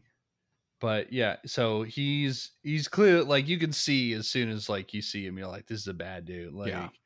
and he so he he gets the stuff, he's going out, he gets in his car, and he's like sort of watching this woman get into her car and he starts like tailing her yeah, and he he goes he change he, he goes and like parks down the street from her when she pulls up to her house and he changes into like a workman's uniform from the back of his car and he like goes into her house he's like oh i'm just uh, here to check the meters like we've been having vaguely uh, Michael problems." Myers esque. Oh, uh, look that he changes into. yeah, too. well i i was thinking like like btk because Mm, this yeah, scene yeah, this it is a kind of like yes, absolutely. for like a real if you want to take a real life killer. parallel, yeah, because this is kind of like the mo of some of those classic serial killers he's like he he goes in and he's like oh i'm just gonna you know take a look around and he surreptitiously like unlocks a window yeah, and he's like uh yeah everything's fine like yeah i'll see you later and he walks out right. and it's just like oh he's gonna he's gonna come back later and do some really awful shit um Well, at this point, haven't we? Yeah, we've already seen him like do some weird, creepy watching from his car. Um, yeah yeah, yeah he's been stalking her yeah. he goes home and he runs into his neighbor See, it's it's the creepy watching when I realized that this must when I like confirmed that this had to be like more 80s because I know the music. You're right, that was like 80s, but like then the setting felt like very like 50s, 60s, like American Dream. But then we're in this like moment, and I'm like, oh, these cars, like these vehicles. I see. Yeah. The, like Yeah, no, I- station wagons and shit like that you see. I do think it is it like maybe intentionally a little vague. I, it's definitely supposed to be the 80s, but it's also supposed to it- call your mind to like that classic like 50s American dream kind of America. I think it's supposed to just like muddle your mind a little bit too. I think it's intentionally supposed to like throw you off a bit because you're sort of like, some of the trappings are 80s some of the other vibes are like very like very like a, a that that very like throwback 50s like when everything was quote unquote perfect america like Yeah. um yeah Yeah, it makes you think about when certain people say like, "Oh, back when America was better." Like this is the stuff they were talking about. yeah Uh, richard and it brake doing wasn't- this shit Yeah, and it wasn't all better as we can see here.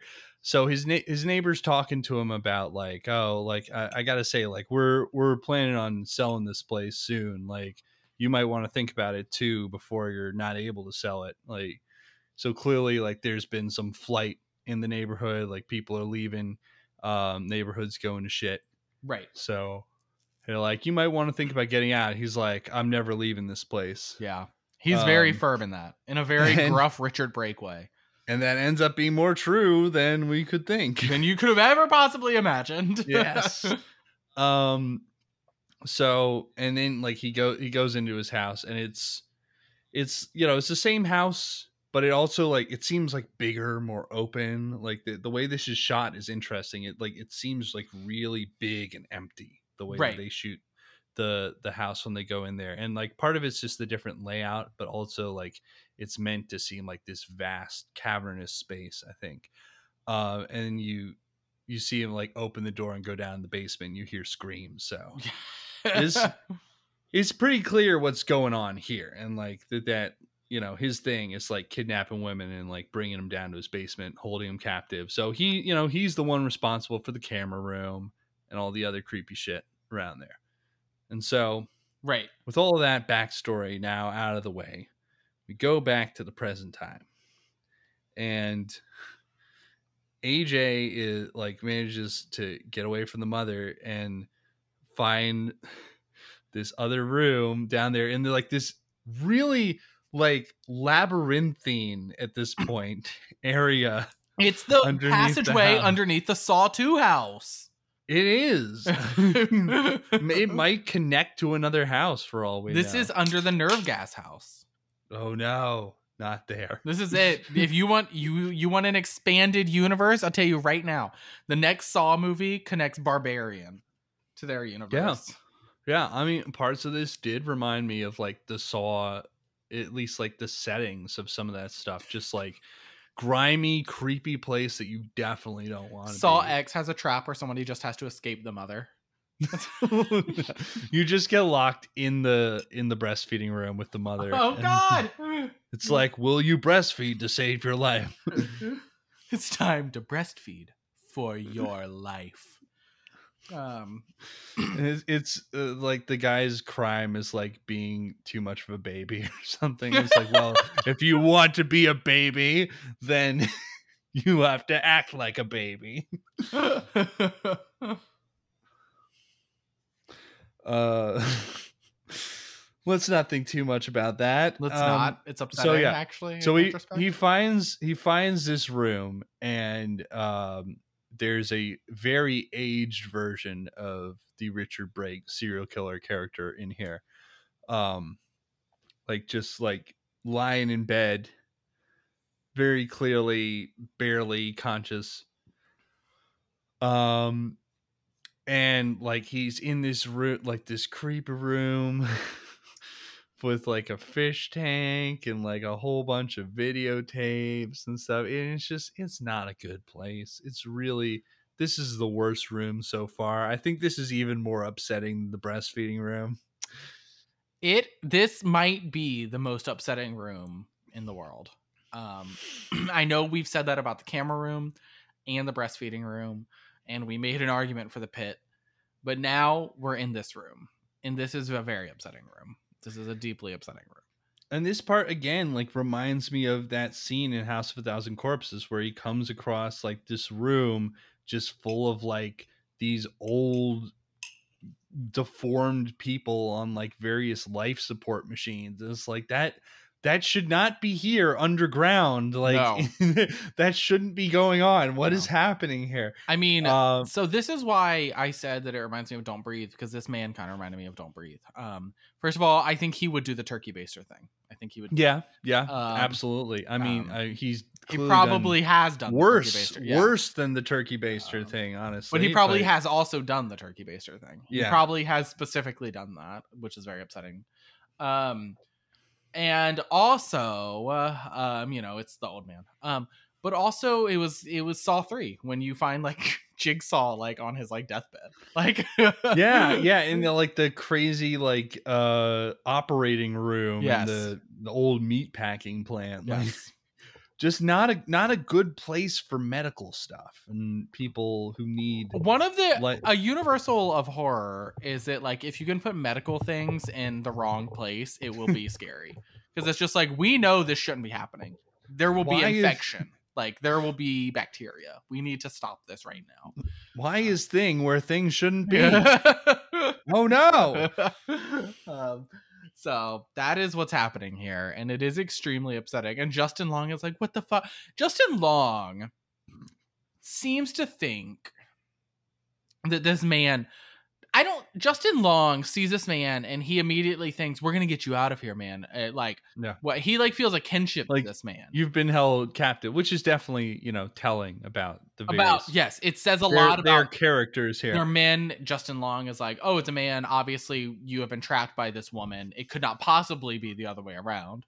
Um, guarantee you, if Tess had found this man, she would think, oh, fuck, and think that he was, you know, that she would think that things were different. Um, he is Yeah. thinking, obviously, you're a victim of this woman, when in fact, it's actually the exact opposite. Um, Yeah. He's like, we're to get you hell, Yeah. whatever. But then, like, he starts looking around. He's Yes, he does realize his the, the error of his initial. he's judgment. seeing all these, these uh, VHS tapes with, like, very upsetting titles. Well, Um, Listen. some of them just are just names. yeah, names, names, woman who and- wouldn't stop crying? All right. Yeah, yeah, like names and like this very is upsetting and this is the Poughkeepsie tapes. exactly yeah. just like this is literally the Poughkeepsie tapes. Like this this guy, this is what happened to the Poughkeepsie killer after getting away from the cops for all those years, eventually getting too old to do it anymore and just rotting away in his little torture basement surrounded by his tapes. Uh yeah, this is it. So Justin Long like pops one of these babies in to the TV and is seeing it and we don't we don't see any of it. And I do think that one of the things the movie really has going for it here is that while there's obviously a lot of implied sexual violence in this It movie, show it. It you don't ever see any of it which i mean like i'm i'm not gonna come down a hundred percent against showing it all the time but i think like you have to have a really good reason and this movie knew it didn't have to do it. So it doesn't. and yeah, yeah, it doesn't and it's done very well Yeah. so like you don't see any of this here about what's on this tape but you see justin long's reaction and it's clearly very bad right. and he's like, "Oh shit!" Like, he, like he finally realizes he's made a big mistake. Like, this is the real villain here, and like the guy is like taking a gun out of the little nightstand that he's got next to him. He's like, "No, no, don't shoot me!" But he ends up shooting himself in the head. I think because Justin Long mentioned that he was going to have the cops coming in, and the guy's like, "Oh fuck!" Like the cops are going to find all this shit, and they're finally going to catch this horrifying serial killer that I am. Right. Right. So, yeah. Um really upsetting seeing this. It's like it's deeply upsetting. So many I mean, they're just like this movie is a string of a it's a series of upsetting events and like every every new every 20 minutes you are taken to a new depth of like that is upsetting and unfortunately that's occurring right now um, so that's the next big beat in Yeah. like the constant string of horrifying things that we've seen. Um yeah. So it's a lot um let's let's say that um yeah yeah that that is like that is probably like the the biggest most shocking moment up till this point Um, and there's there's some crazier things that happen, but they're also a little funny. This is there's nothing funny about this. This is just like straight up horrifying. Um, Yeah, this isn't But, funny. yeah, yeah. AJ is clearly like absolutely terrified by this, but yeah, he grabs the gun, he runs out. AJ goes back out into the tunnels, but the the mother actually does leave the house at this point. Um, this is when Tess Yeah. Tess runs her over. Yeah, oh Yeah. yeah, because it's it's it's starting to get late. Yeah. Tess is like Tess is like she's still she breaks into the house to get her keys yes. after the cops wouldn't help her. So she's got her car hmm and the mother comes out and Tess runs her over. Yes. And like And, like, slam things- crashes her into the house. crashes her into the house, hits her pretty bad, and Yeah. thinks like, "Oh, that's it." But of course, you know the classic thing happens that like, Well, it doesn't happen right away though, because it, it happens later. She she thinks she's pinned the mother to the house, and then she she goes down to find AJ. Um, so she goes into the house and she's like, look, wandering through the tunnels looking for AJ, and AJ shoots her because he doesn't know that Yeah. it's her. He he just is. Uh, it's upsetting that he does this, but it's probably one of AJ's most understandable actions. Is like shoots the first thing he sees at this point. Um, I Yeah, might do the it's same like- thing. Um, you can't entirely blame him at this point. Yeah. He's done a lot of other shitty things, but it's like, yeah, and he will you- do more shittier things in Oh, very yes. short. You've um, seen some real shit tonight, and you've got a gun. Like you're gonna be a little trigger, Right, like if anything, you should blame the fact that like the gun is in the equation at this point. Um, yeah, um, so um, yeah, you know, he shoots her. That's not great, but she lives. Um, so they're like they have to like stumble out of the house though. Yeah. Um, and that they get back out of the house, and he's like, "Oh my god, the car's totaled," and and she's like, "There's a gas station," and they're about to start walking, and she's like, "Wait, she's gone. She's not there." Um, and that's when they realize that the mother is still is gone. Um, yeah. The classic, like, oh, like she's dead, but wait, like she's gone now, Right. without a trace. And it's like, oh fuck, she's lurking around out there. right, So now we're getting into the real end game of the movie here. right. Um, they go down to find Andre, the homeless guy. Well, he finds them. They're finds just them. trying to get to the gas Oh, station. Yeah. Uh, and he takes them into like his little post-apocalyptic style hideout. It really is, which is so funny because it's just like a neighborhood in Detroit. Like, it's yeah. like, um, but it's like seriously like the sort of thing you'd see in like a post-apocalyptic movie. It's like this is where the resistance is hiding or Mhm. something. And it's like they have to go under. we are the resistance to the mother. Yeah. Um, He's like she le- she comes out at night, you know, like she's a pro and, and, like he this is like, when, yeah, he explains- explains the story of like what happened. Um, Yeah, which is basically like she's the product of like all the incestuous raping that, that Richard, Richard, Brake Brake's character has Yeah, been doing. right. And like he's been producing kids and then having kids with the kids and stuff like that. God, and that the mother, yeah, and that the mother is like this this woman who oh, like wanted to have a kid but can't and like so she's like constantly looking for a child to rear. And it's just like Uh, this. I mean, it, the whole thing is like thematically, it's like this fucked up American dream nightmare where it's like, you know, Yeah. like about like, I mean, the the dark underbelly of like that 50s 60s american dream thing is just like women were just supposed to like wait around and like like be like ovens for babies like you know and so like that's what like all of these women that he's done have been but except they were also his like daughters and like granddaughters and he's just been doing that and like that's what the all the like the final end product of all of that is the mother which is so scary um and bioshock? Wait um is that um, but um yeah it's just so it's so upsetting and it, it's such a i mean it is like a, a good thematic um thrust but it's so upsetting to think about Yeah. Um, Well, it's like is she the, her character is like both sad and like also really disturbing, like a dark inversion of all we think of as like motherhood. right Um and like also like deeply gross and upsetting at the same time. Right. God, it's just so she's so upsetting. Um, you know, there's some like questioning of why she's so upsetting, but she's just so upsetting. She's just so, like, it's the forced breastfeeding of adults. It's just so. I'm sorry. That- I'm sorry. that That's really so is- bad. Uh, That is an all new like thing to horror for me. And like I'm maybe there's something like that out there, but I've literally never seen this in a horror movie before. No, me neither. Um, that is that's a new one for me.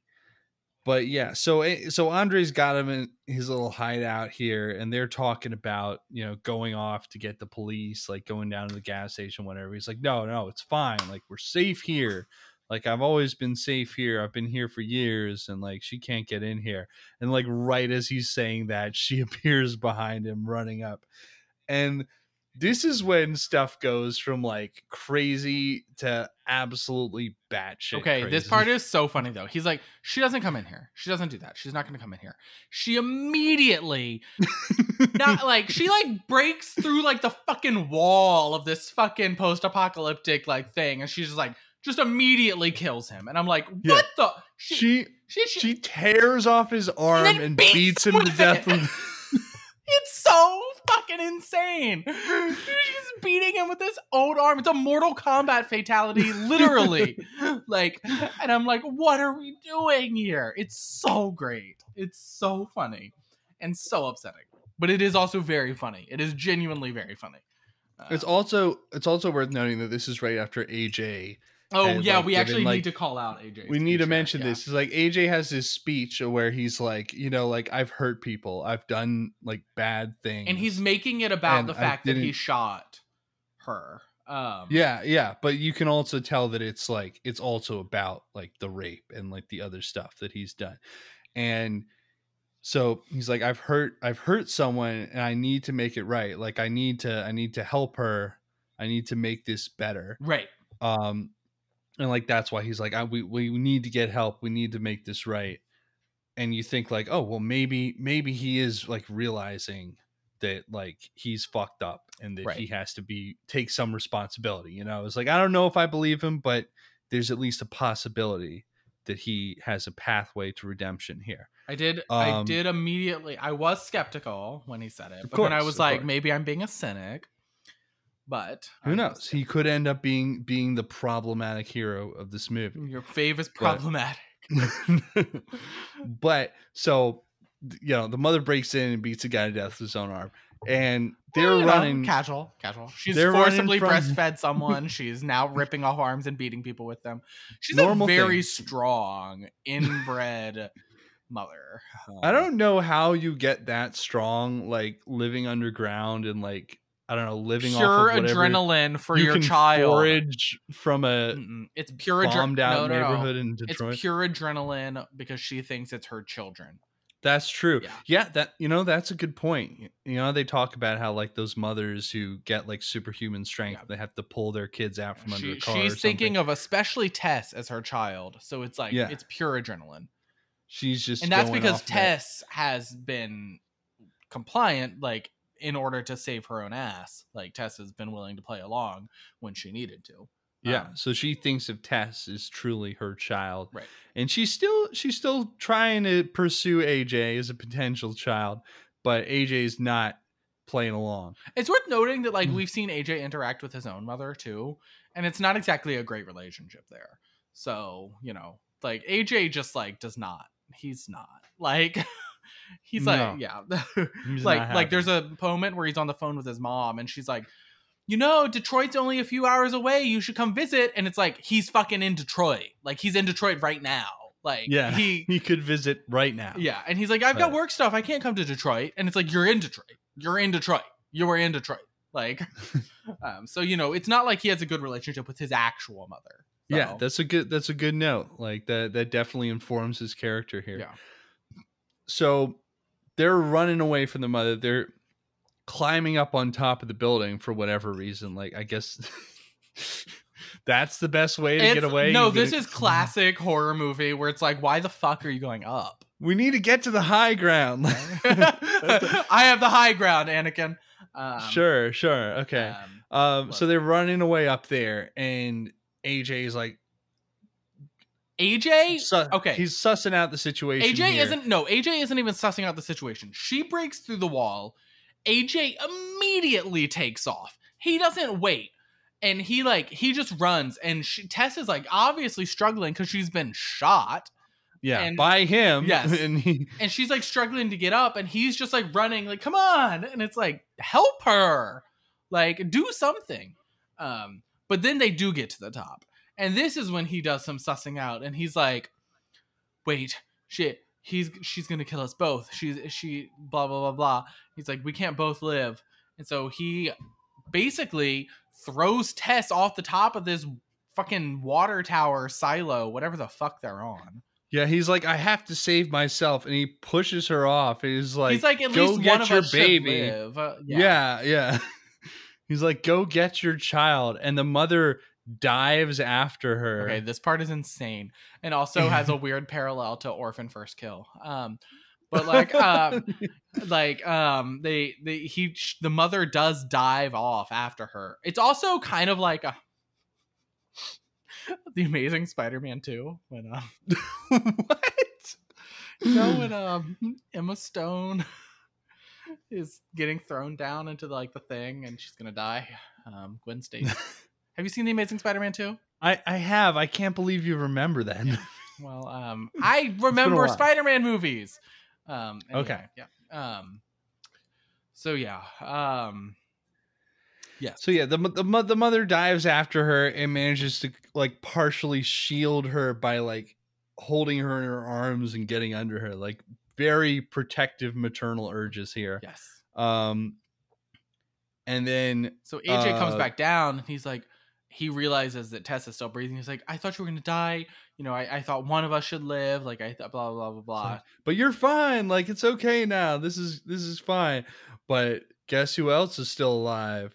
It's the mother. The mother's alive, and she gouges out AJ's eyes.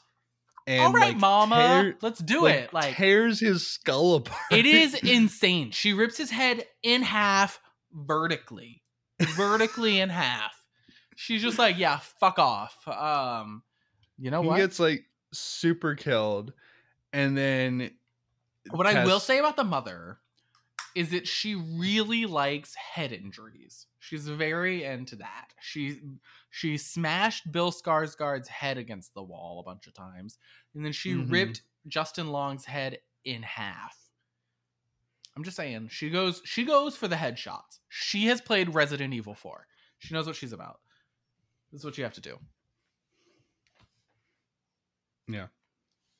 So uh the mother attempts to bring Tess back to the house after all this, and Tess is like, she's not having it. She gets the gun off of AJ and shoots the mother in the head. Yeah, she's like, I'm sorry, you can't, you can't live, basically. Um, Yeah. The mother, though, uh, while it's happening, is sort of like letting it happen. She's not like acting like a feral animal who's like, I must live at all costs. You know? Well, she's not gonna attack her adopted child. Yeah. Well, but she's like, she's like, yeah, do it. Like, you know, um, it's a strange moment. It is a strange moment. Um, it's also the very last moment. That is how the movie Yeah. ends. Um, That's it. Um, but it is a a very strange, almost bittersweet kind of ending. Um, because Yeah. the mother very clearly cared about Tess, but also the mother was a literal monster. Um, so you know the mother obviously could not continue on. that would be um Yeah. completely unreasonable for all involved, um, including the mother. The mother's life was not a happy life. Um, so um, No. um, yeah, just a very upsetting series of events occurred at this strange outskirt of Detroit, Michigan water tower place thing.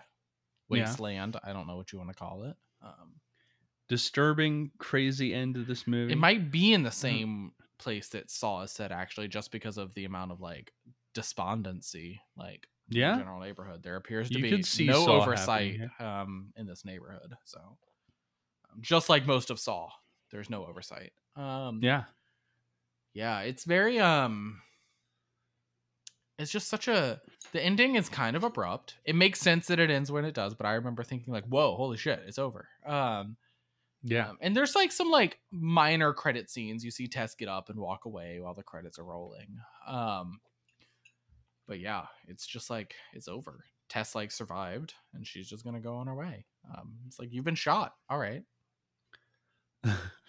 She's gonna go down to the police station. and They're still not gonna believe her. Like, And she. oh, you must have shot yourself, you crazy crackhead. She'll get there, and presumably the bodies will still be there. So, Yeah. um, though who knows? I honestly don't. Was the mother the last of Richard Brake's offspring? I honestly have no no clue.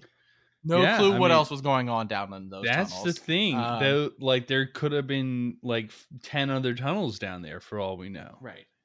Richard Brake was just like the father, but how many mothers were there? How many daughters were there? It's very upsetting to think about. Um, but one hopes that the mother was the end, and with it, it all comes to a close. Um, and that Yeah. hellish chapter in the one house in the outskirts of Detroit now comes to an end. Um, yeah, just so upsetting. Yeah. Very disturbing, crazy movie. Um, just had so many exciting twists and turns. I liked it.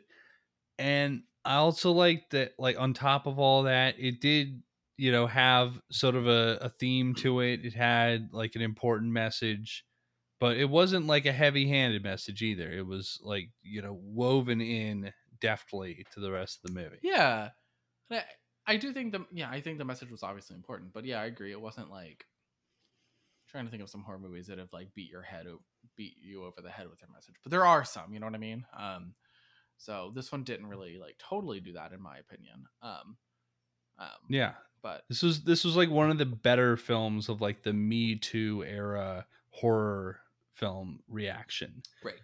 because there have been others, Right. um, and there there've been varying levels of success. I thought this was one of the better ones. Agreed. Yeah. I mean, um, you know, I think this movie was more like, you know, obviously Tess is like the the protagonist here, but I think this movie was more like criticizing and unpacking the different bad behaviors of men than like really like telling a story about like a woman. You know what I mean? Like it was it was this one movie was about like like skewering like all of these different male characters uh, Yeah. more than anything um and i think it was Mhm. effective in that in that in that role um, for doing that.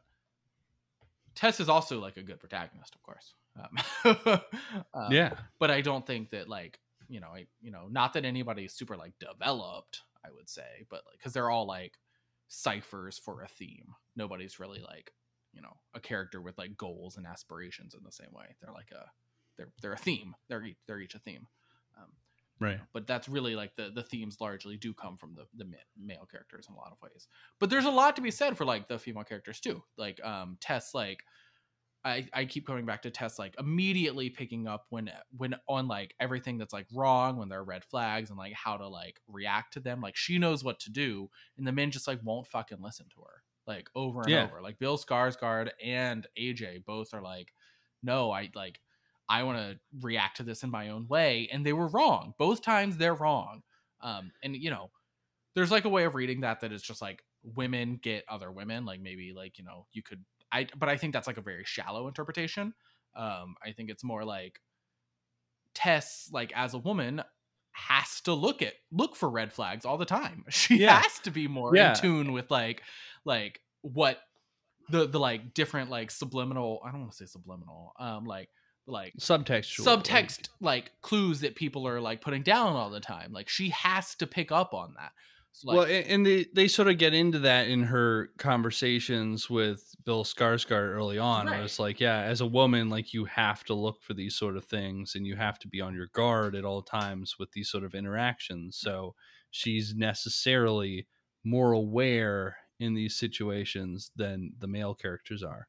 Right, totally. And I think that's why she like is you know skeptical when she first gets to the house and then like doesn't you know doesn't want to go back into the tunnel and like and then like quickly picks up on what the mother wants because she's just like trained in like reading all of the subtext of everybody she meets like um and so i i think that's really what it's saying there it's like she as a woman has had to constantly look at that and constantly look out for herself like um Mhm. and these none of these men have ever had to look out for themselves really um maybe like look out for themselves in terms of what they make financially but like not like just like their physical safety like uh, in the same way So Yeah, yeah, that's another thing they, they kind of go into is like for for like Bill Skarsgård's character or something. He, it's not even something he has to think about. Right. And going into that situation, he knows he'll be all right, um, because you know he's physically stronger. He would be more likely to come out of that encounter okay, and he just like assumes that naturally, right. Well, it's even just like when it's not necessarily true. it's just like AJ. So like think about like how AJ and Tess both react to these situations. Tess is like, I cannot leave that guy in there with that woman. I have to go back and help him. And like she's willing to go back in there. Like, and she goes to help him.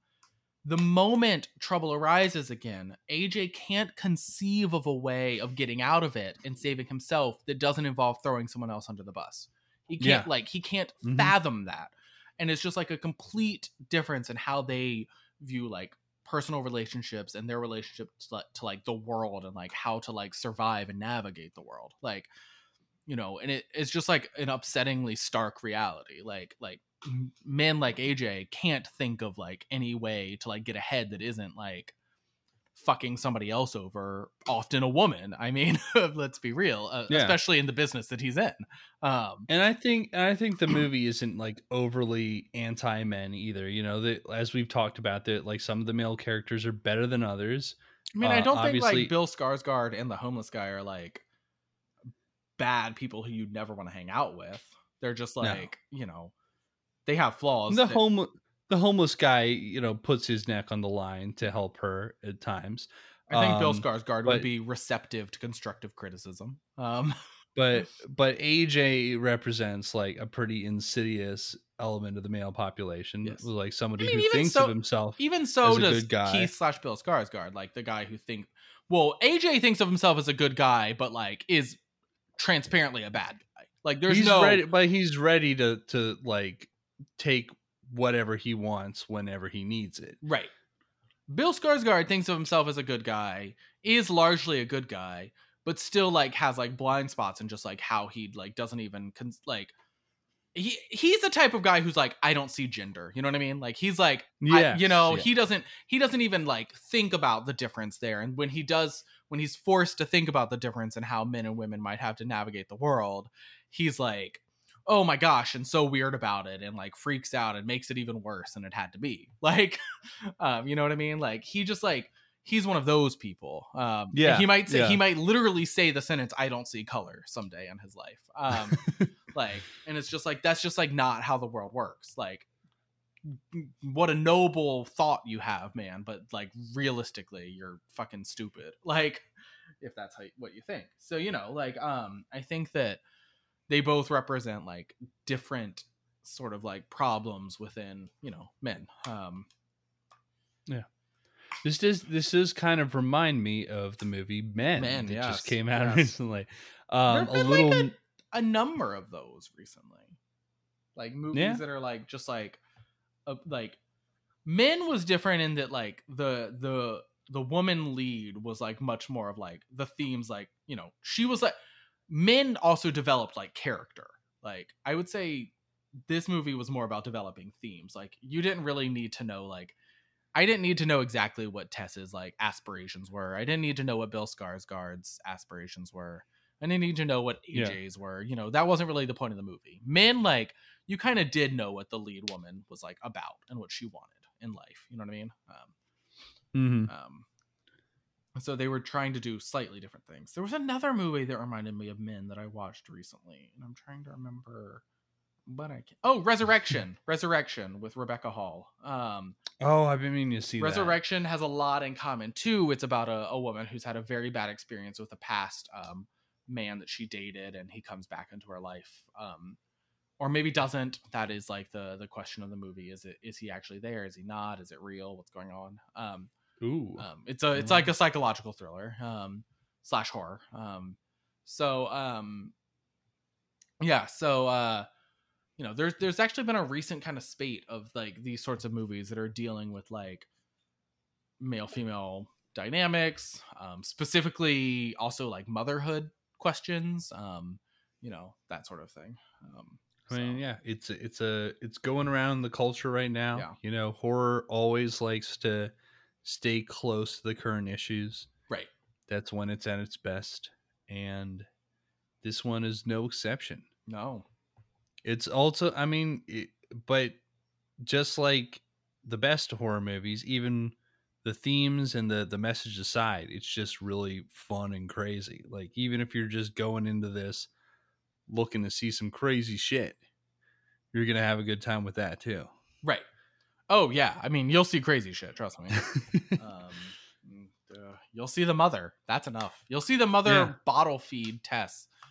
oh Um, god. And then breastfeed AJ. Listen. See, see, now I want the mother to come back, even though she was pretty dead in this. Well, the one thing is, if they ever decide to do a sequel to this movie, there is so much time in between. Um, there's just so much time before this movie happened that is open to exploration. Um, you know what I mean?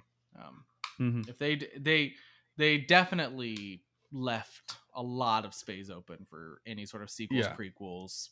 There's a whole What's it called when it's a sequel, there. but it's like to the side? Like it's I guess it's a spinoff. Um, side quote, yeah, yeah. a spin-off. huh? yeah like you know like there's just like so many other stories you could tell like within the same like overarching i don't want to say universe because that makes it sound like it's like fucking conjuring but like you know within the same like there's just obviously a lot more occurred to get us to the point where the mother was doing what the mother was doing here so there is actually plenty of room to bring back the mother in a prequel or something um, Yeah, yeah. who i don't know if they want to because i Um, do think this was like a story that was told um, um, It feels like it feels like a one-off, but Yeah. you do you are left wanting more, which is how the best movies end. Right, I think. right.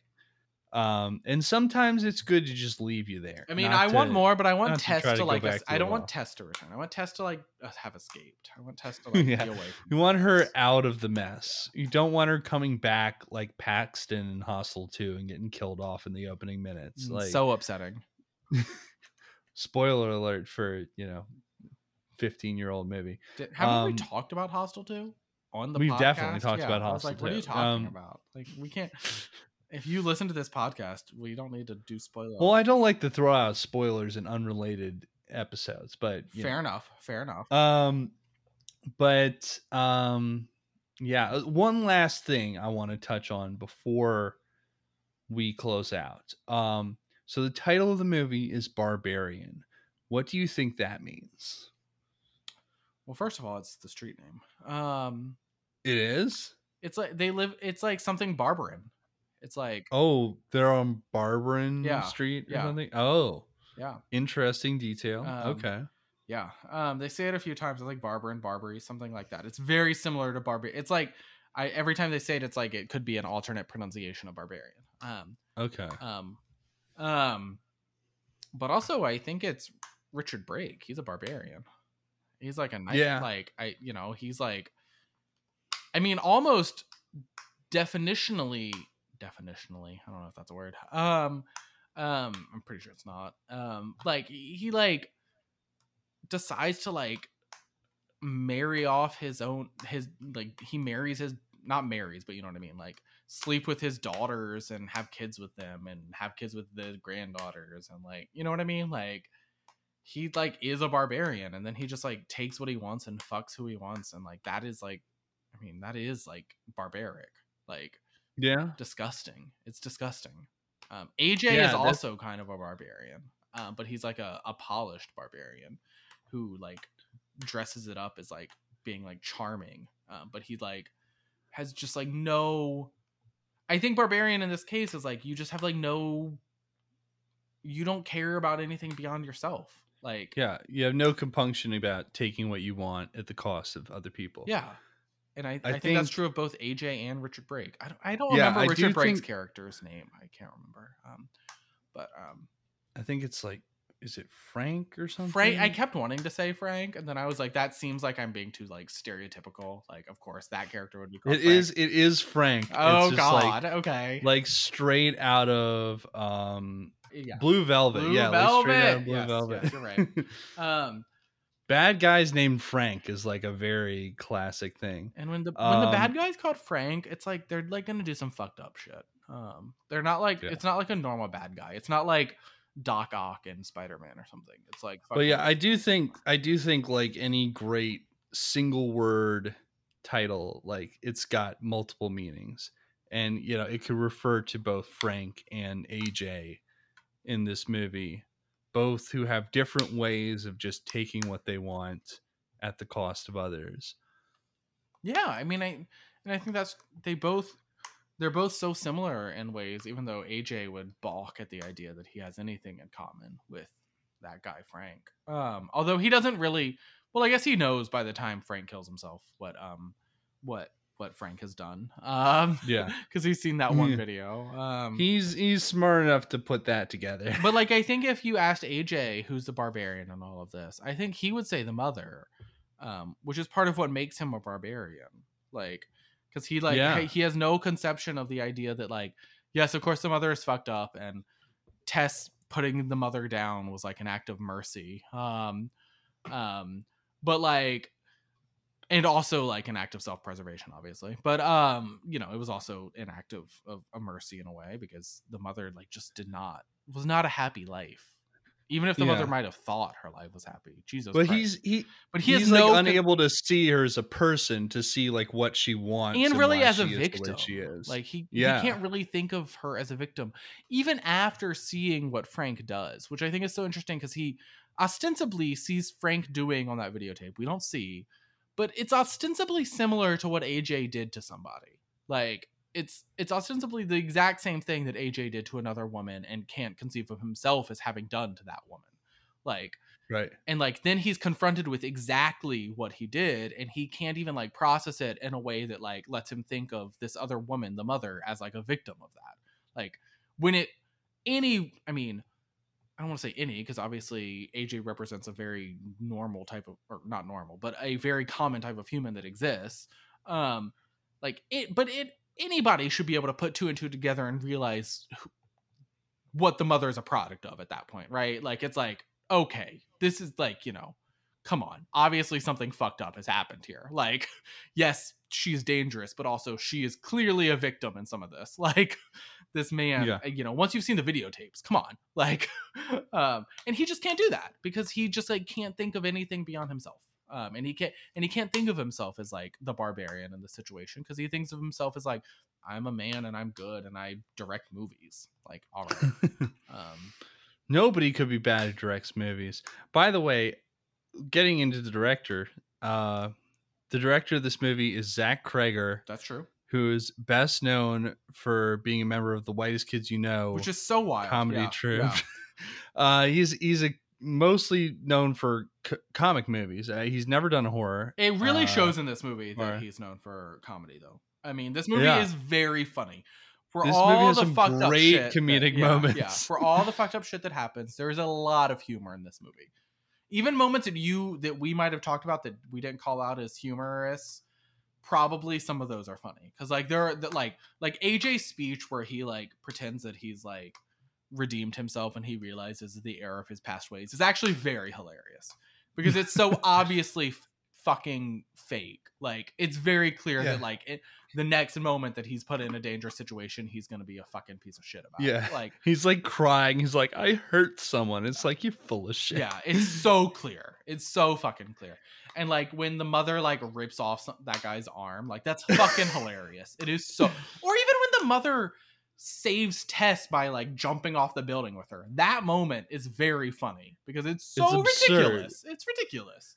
Um. So yeah. This movie is is full of like absolutely crazy, horrifying. Yeah, moments, honestly, and a call out to another Justin Long classic. It's very absurd. drag me to hell style horror, where it's like yeah, both scary Yeah. and funny at the same time for a lot of the runtime. Um, we do we do have some of the same stuff going on here as Drag Me to Hell. yeah, um, he yeah, um, Zach Cregger did a really good job with that. Um, Yeah. Very impressive don't- for a like a horror debut. I mean, he's done some other movies. I see. I don't think I've seen any of them. But uh, Yeah, he's directed. Uh, well, he directed Miss March and um, Civil War on Yeah. Drugs, which were both things with the other whitest kids guys. but I haven't Um, seen those. So. Well, maybe I've seen yeah. some War on Drugs actually. Um, Civil War on Drugs was like broken up ag- across multiple episodes of the show. right, so if you ever yeah, watched yeah. the show, I you've have, probably yeah. seen at least some of it. Um, but yeah, like he's he's clearly a pretty talented director, and but it's interesting to see him step into horror for the first time and just like really knock it out of the Hey, park. you know what? Comedians stepping into horror. It's a it's a Yeah. it's a it's all the it's all the rage right now. Um yeah, Jordan, yeah, Peele Jordan Peele. did a great job. Um yeah, and Jordan Peele also is good at bringing humor into his movies. I mean, um yeah. some of them are less humorous like Us wasn't particularly funny, but like Get Out and Nope had a lot of good humorous moments in it. I Um, do I do feel like the best horror is has at least a bit of humor in it somewhere because it shows that it it's not taking itself too seriously. It's willing to be a little silly, but when it counts, it's willing to whack you over the head. Like Right. that's those are the best horror movies. I mean, even They- like David Gordon Green doing fucking Halloween was like kind of weird because like I mostly knew him for Pineapple Express. So Yeah. Yeah, know, uh, yeah. and like he did that Your Highness movie. I mean, come on, like That movie was absurd. It's not a guy who I think of as like horror. Like he's mostly done kind of comedic weird shit. So, um, at least his biggest stuff. So, um, yeah, it's uh, You know, comedy comedy can be hard to direct and like if you're if you're able to play that well, you might be good at doing horror too, I guess. In fairness, we Um, should not lump David Gordon Green in with those other ones because he's not. He was nowhere near as good at either horror or comedy as Zach Cregger or Jordan Peele have in these outings. But um, True, true. But yeah, still respect. Yeah. Um just calling out a trend and like hiring directors mostly known for lighter or more comedic stuff into horror roles. Uh, yeah. it is. It is interesting. Um, I want to see more of it. I'm, I'm excited to see what Zach Cregger does next because that's going to be cool. yeah. All right. Yeah. Well, um, I think we've we've discussed this well and fully. Um, anything else you want to say before we close out? No, but go see the movie. I mean, hopefully, if Yeah. you're listening right now, you've seen the movie because otherwise, we ruined it all for you. Yeah, And I can't. may I ruined can't it all. I can't stress enough how much like seeing this without knowing what's going to happen is so much of the joy of this movie. It really was great because it it seriously lo- was like walking into a haunted house and like you don't know what's lurking around every corner. It's not and, like- like everything is a surprise. Like this movie, really, the surprises really do benefit. Um, I do think it's going to be good on rewatch too. I don't want to suggest that it's not good on rewatch. absolutely, yeah. Um, but it's not like like I rewatched *Malignant* last night, and like one thing that's so great about that is like rewatching it, like you get to see all the clues that were laid about like the twists in *Malignant*. yeah, this movie yeah. isn't really about that. Like, I don't expect I'm going to be able to go back and be like, "Oh, here were the twi- the clues laid about the twists that are going to come." Of course, that's not going to be a thing. That's not what the movie's Yeah. about. Like, it's so it's not like that in the same way. Like this movie, seeing it for the first time without knowing what's going to happen is really important. I think. Um, so because part part of it is just like the shock is so it's even important thematically like just like the shock of like even though you know like men can be as horrible as aj and frank are it's like just like the shock of seeing it happen and seeing the effects of that really are impactful like so you know it, it's really important i think Yeah, I agree. Um, hopefully you've seen it by now, or else, I mean, I still recommend checking it out. It's a great movie. And um, until next time, you can find us on all the major platforms and leave us a review on your favorite platform if you like what we're doing. You can also contact us at buzzonmovies at gmail.com or reach out to us on Twitter at buzzedonmovies. And as always, we'll see you at the movies. we will see at the movies or in the cavernous tunnels between this house on Barbara Avenue and the Nerve Gas House. Who knows? Oh no, we're going to breastfeed you. Ah!